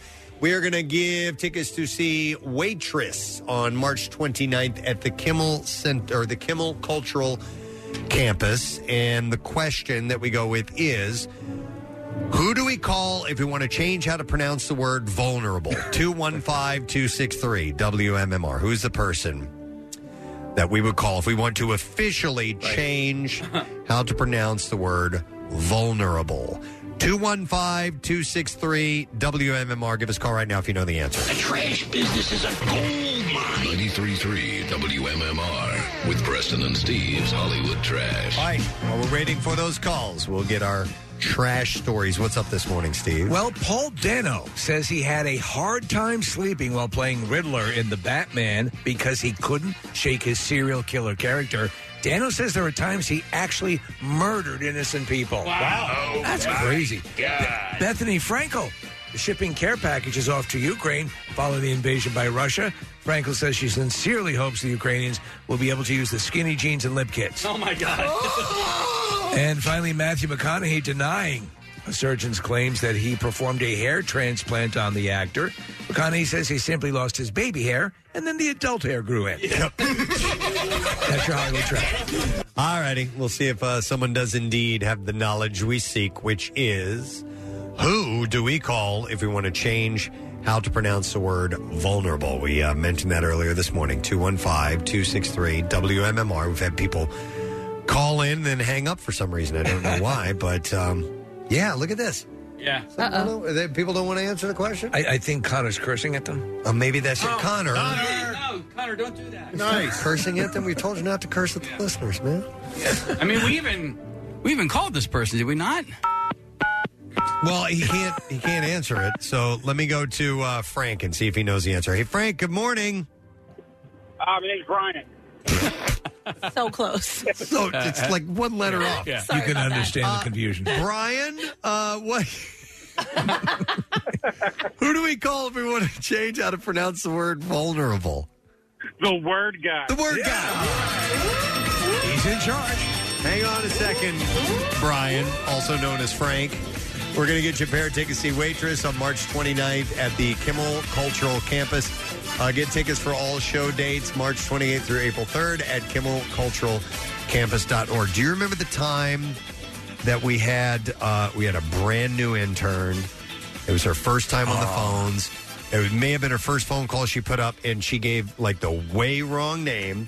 Waltrip. I forgot what it Waltrip. was. Walpert. Walpert. Walpert. That was it. It wasn't. It was one letter. I think it, right. The guy's name was like Walter. And, and we were, it was funny. Yeah. And we weren't beating up on her. She did. But she cried. She Yeah. got It's like, upset. no, we And were we're having- like, it was it's like, aw- Are you awesome. kidding me? It It was, was great. Walpert. We, we created the name Walper out of that. It was gold. It was And awesome. So my mom actually laughed about that for weeks uh, because we have to look this up because he might have actually been calling about something serious. Oh, really? Uh, no, I mean, like, you know, it was the topic that we were having. And so we were just cracking up at Walper. And then he's calling in to talk about, like, having to put his dogs to Oh, sleep or something. like that. We had to switch gears from laughing to, oh, I'm so sorry to hear that, Walper.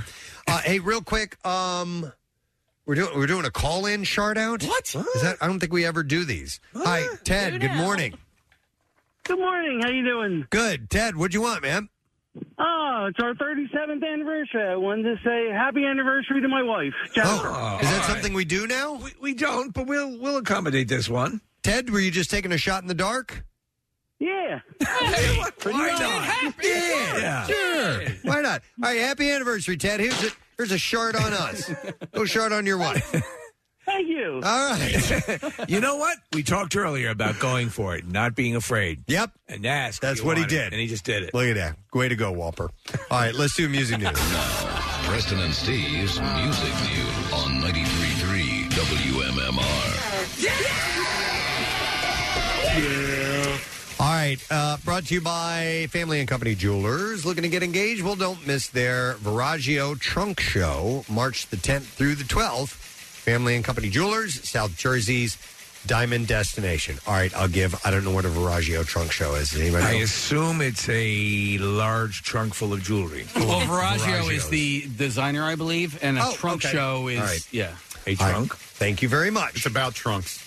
It's about trunks. It's about It's a trunks. trunk show. trunk show. Uh, do you want to hear Walper real quick? Yes. Oh, we have that? Uh-huh. Yeah. We interrupt Yeah. music I'm gonna news for pause just this a real quick. moment. For Walper. All right, here we go. more broken ribs. I have. uh It says Walper. is your is your name Walper? Uh, Walter. Uh, honestly, honestly, wouldn't you at least say, Wilbur. are, is this Judge Wapner calling in? You got a nickname now, Walter. Oh my God! yeah, that, you hear what happened to a Whopper. That's not even a mistype. I'm looking at the T and the P are like nowhere near each other on the keyboard. Walper. Name's Walper. Let me get that straight. Your your actual name is Walter. and what happened to so what happened to you, Walter? All right. Well, uh, all right. I've broken my hand. Oh wow. I've fractured all my ribs. Were these fights over your weird name Walper?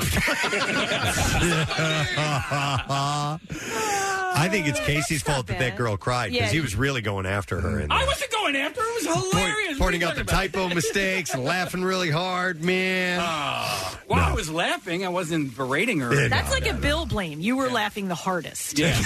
That's what he said to me one time. Yes. There was- everybody started laughing at something, and, and Bill went after Kathy. He and, goes, she- "Wha-" and she's like, everybody else is laughing. Yeah, but you were laughing hardest. Yeah, he goes, You were laughing the hardest. okay. All right. boss. Got it. Oh, my goodness. I love that. I do too. All right. I only have two stories uh, for you in music news. Fairly Well, short do it music twice. news today. Uh, Papa Roach will release uh, their 11th studio album called Ego Trip, and that will be April 8th. And yesterday, uh, they shared a new single called Cut the Line. And Are you the sure video- it's ego trip or not ego trip? Ego Trip. And the video is set for release on Friday at 10 a.m. P, uh, uh, uh, Pacific time on YouTube.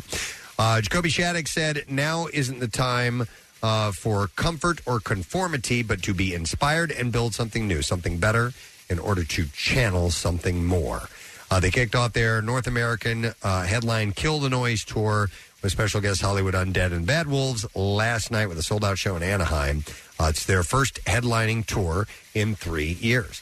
And then one just last little clip. And it, did we already announce these Greta Van Fleet shows? No, Oh, no. They were in announced fact, yesterday, Yeah, Pierre weren't they? did it. We announced that maybe Pierre was going to have an announcement. Uh, yesterday. Yeah. Yeah. Okay. Yeah. So that that was the the announcement. All right. So uh, they announced a 42 date North American Dreams in Gold tour. Uh, it'll kick off March 10th. They have a few shows in our area, but not right here in the city of Philadelphia that I saw. Uh, so they'll be in Hershey on uh, March 30th. Uh, April 1st in, and 2nd in Atlantic City. They're playing the Hard Rock there. Yeah. And then they're also going to be at the PPL Center in Allentown uh, down the road in October. So you got a couple of chances, but a little bit of a drive will probably be involved for you. And then I saw a show in Pittsburgh, and I'm like, come on, man, I didn't see any more PA or New Jersey um, dates on there. So anyhow, there you go. And that's all I have. It's a short music That's news. so fine. Sorry about that, gang. We'll take a break, come back in a second, and we'll wrap it all up when we get back. So stay with us. Love Preston and Steve and WMMR? Check out WMMR.com for more of everything that rocks. Podcasts? Oh, yeah. MMR's got them. There's the fun size and bizarre file editions, along with Preston and Steve full show podcasts, plus the MM Archives podcast and more. Click podcasts on WMMR.com. Now, back with more of the Preston and Steve Show podcast. A nice day. Looks sunny. We're going to have temperatures. They're going to get close to 60 degrees, like 56, 58, somewhere in that range. Close enough. And um, yeah, you should enjoy because it's going to be cool enough the next couple days. 46 tomorrow, 42 tomorrow's, or Friday is the high, 55 on Saturday. And then Sunday, we might delve into the 70s, the low 70s with some showers on the way. But spring is, uh, it's, what does meteorological spring mean anyway? It's not calendar spring yet, right? Yeah, it's a good question. It's I- not I- calendar I've spring. heard the- Calendar spring is uh, still a ways away. I've heard the term thrown around a little bit and have not taken the time to go and look up what it actually means. So Nick is doing a little search. The steady three month transition from cold to warm. Okay. I still don't know. Isn't what that spring? Um, well, yeah, but there's a date when we have so I guess, equal, like- equal equal time Yeah. of, of sunlight and dark, and, that's, the, equinox. the vernal equinox. Yeah. that's the equinox. And so I guess like if you consider the first three weeks of June summer or summer-ish, even though technically that's still spring, right? Oh, here so it is. like okay, kooky. It's, based on the position of the Earth in relation to the sun. oh, okay. Uh, All right. That's Relative not to the, the axis, relative the sun to the sun, Yeah. brother. Yeah.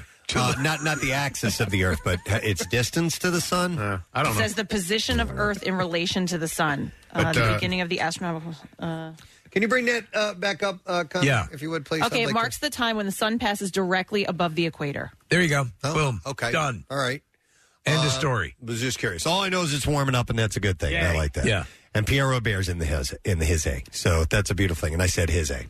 Hi. Uh, I say hi too. How are you, sir? Excellent. Wonderful. Happy Um, to see you. I loved the conversation about uh, what would you say to your twelve-year-old Ah. self. Just um, gr- it was, it was funny. It, it was moving. It was inspirational. Uh, just, just a great, great interaction with the audience. I Oh. mean, it's something you guys do so well anyway. But it was, uh, I- it was among the best conversations. I mean, I've heard zillions of them, but it's among the best just pure show audience interaction I I can I can Well, remember. that's great. What's great about conversations like that is, you know, you think about what you would say, and and and when you start to hear other people and what they might bring up and what they recall from their time, and, and you know, you start to think about yourself uh, and and those things that you might uh, pass along as well if you could. So Mm-hmm. Right. it's it's a cool conversation to have. Oh yeah, Uh, great stuff. Great Thanks, stuff. man. The calls were great too. They Excellent. were just great. Excellent. Yeah. everything from you know serious to funny to Right. challenging to uh, really good stuff. Did did it uh, cause you to uh, to think about something? Anything yeah, I that you should would have started therapy a lot earlier. listen? Listen, I know you're only 12, but you're going to start therapy in the next five years or so. It's like that doctor, that Woody Allen joke. Uh, after, I think it's in Annie Hall or whatever. But uh, the uh, the guy says to him, "You've been in, you've been in therapy for for thirty years." He goes. He goes, yeah, but I'm making progress. Uh, my doctor says soon I won't have to wear the lobster bib. Forgot about that. All right, Uh-huh. uh, shall we do the letter, sir? All right, here we go. Preston and Steve on 93.3 WMMR. Now, the Daily Letter. All right, the President Steve Show is brought to you today by The Letter. T as in Tommy. All right, we got three of them, two more to go. We give away our $500 Joseph Anthony Retreat Spa and Salon gift card. Uh, you can check out their heavenly soft pack float treatment, luxurious Turkish bath experience, or even Botox at their med spa. Check out their salon where they specialize in hair extensions, just like Marissa had done there. Three locations: Glen Mills, Springfield, and Center City. Or, or the Center City location is at the Lowe's Hotel, and you can purchase online at josephanthony.com. To what do you have in store for us today, sir? Well, more auto show tickets, which is cool, opens up this weekend. We've got uh, Bon Jovi's birthday to celebrate in a workforce block. Also, Chris Martin's birthday, which we will get to in a workforce block.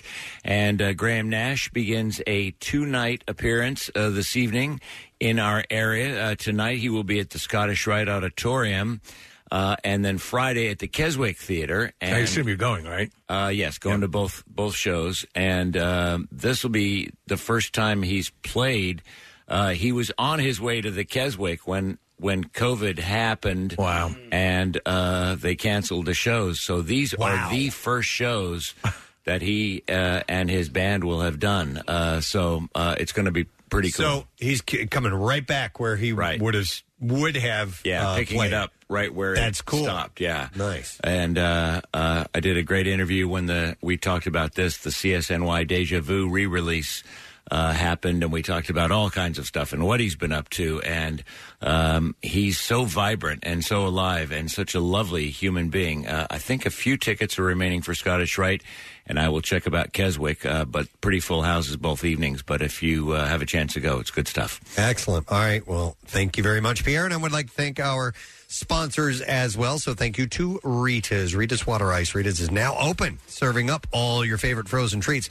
Also by Duncan, the official coffee of the Presidency Show, and Acme. You can get your free flu shot or COVID 19 booster at their pharmacy, Acme Fresh Foods, local flavors. Tomorrow, I personally am excited because we're going to do a Beatles contest for the Philly Pops Rocks event that's coming up. You don't know what that contest is, and I'm involved somehow or another. We know. I, yeah, I You don't. I, I'm I'm going to participate in it, and I do not know what's in store. So I'm looking forward to that, and looking forward to giving you tickets uh, tomorrow. And we'll find some other things that we'll dive into as well. That's it. We're done. Rage on, and have a great day. And we'll see you tomorrow.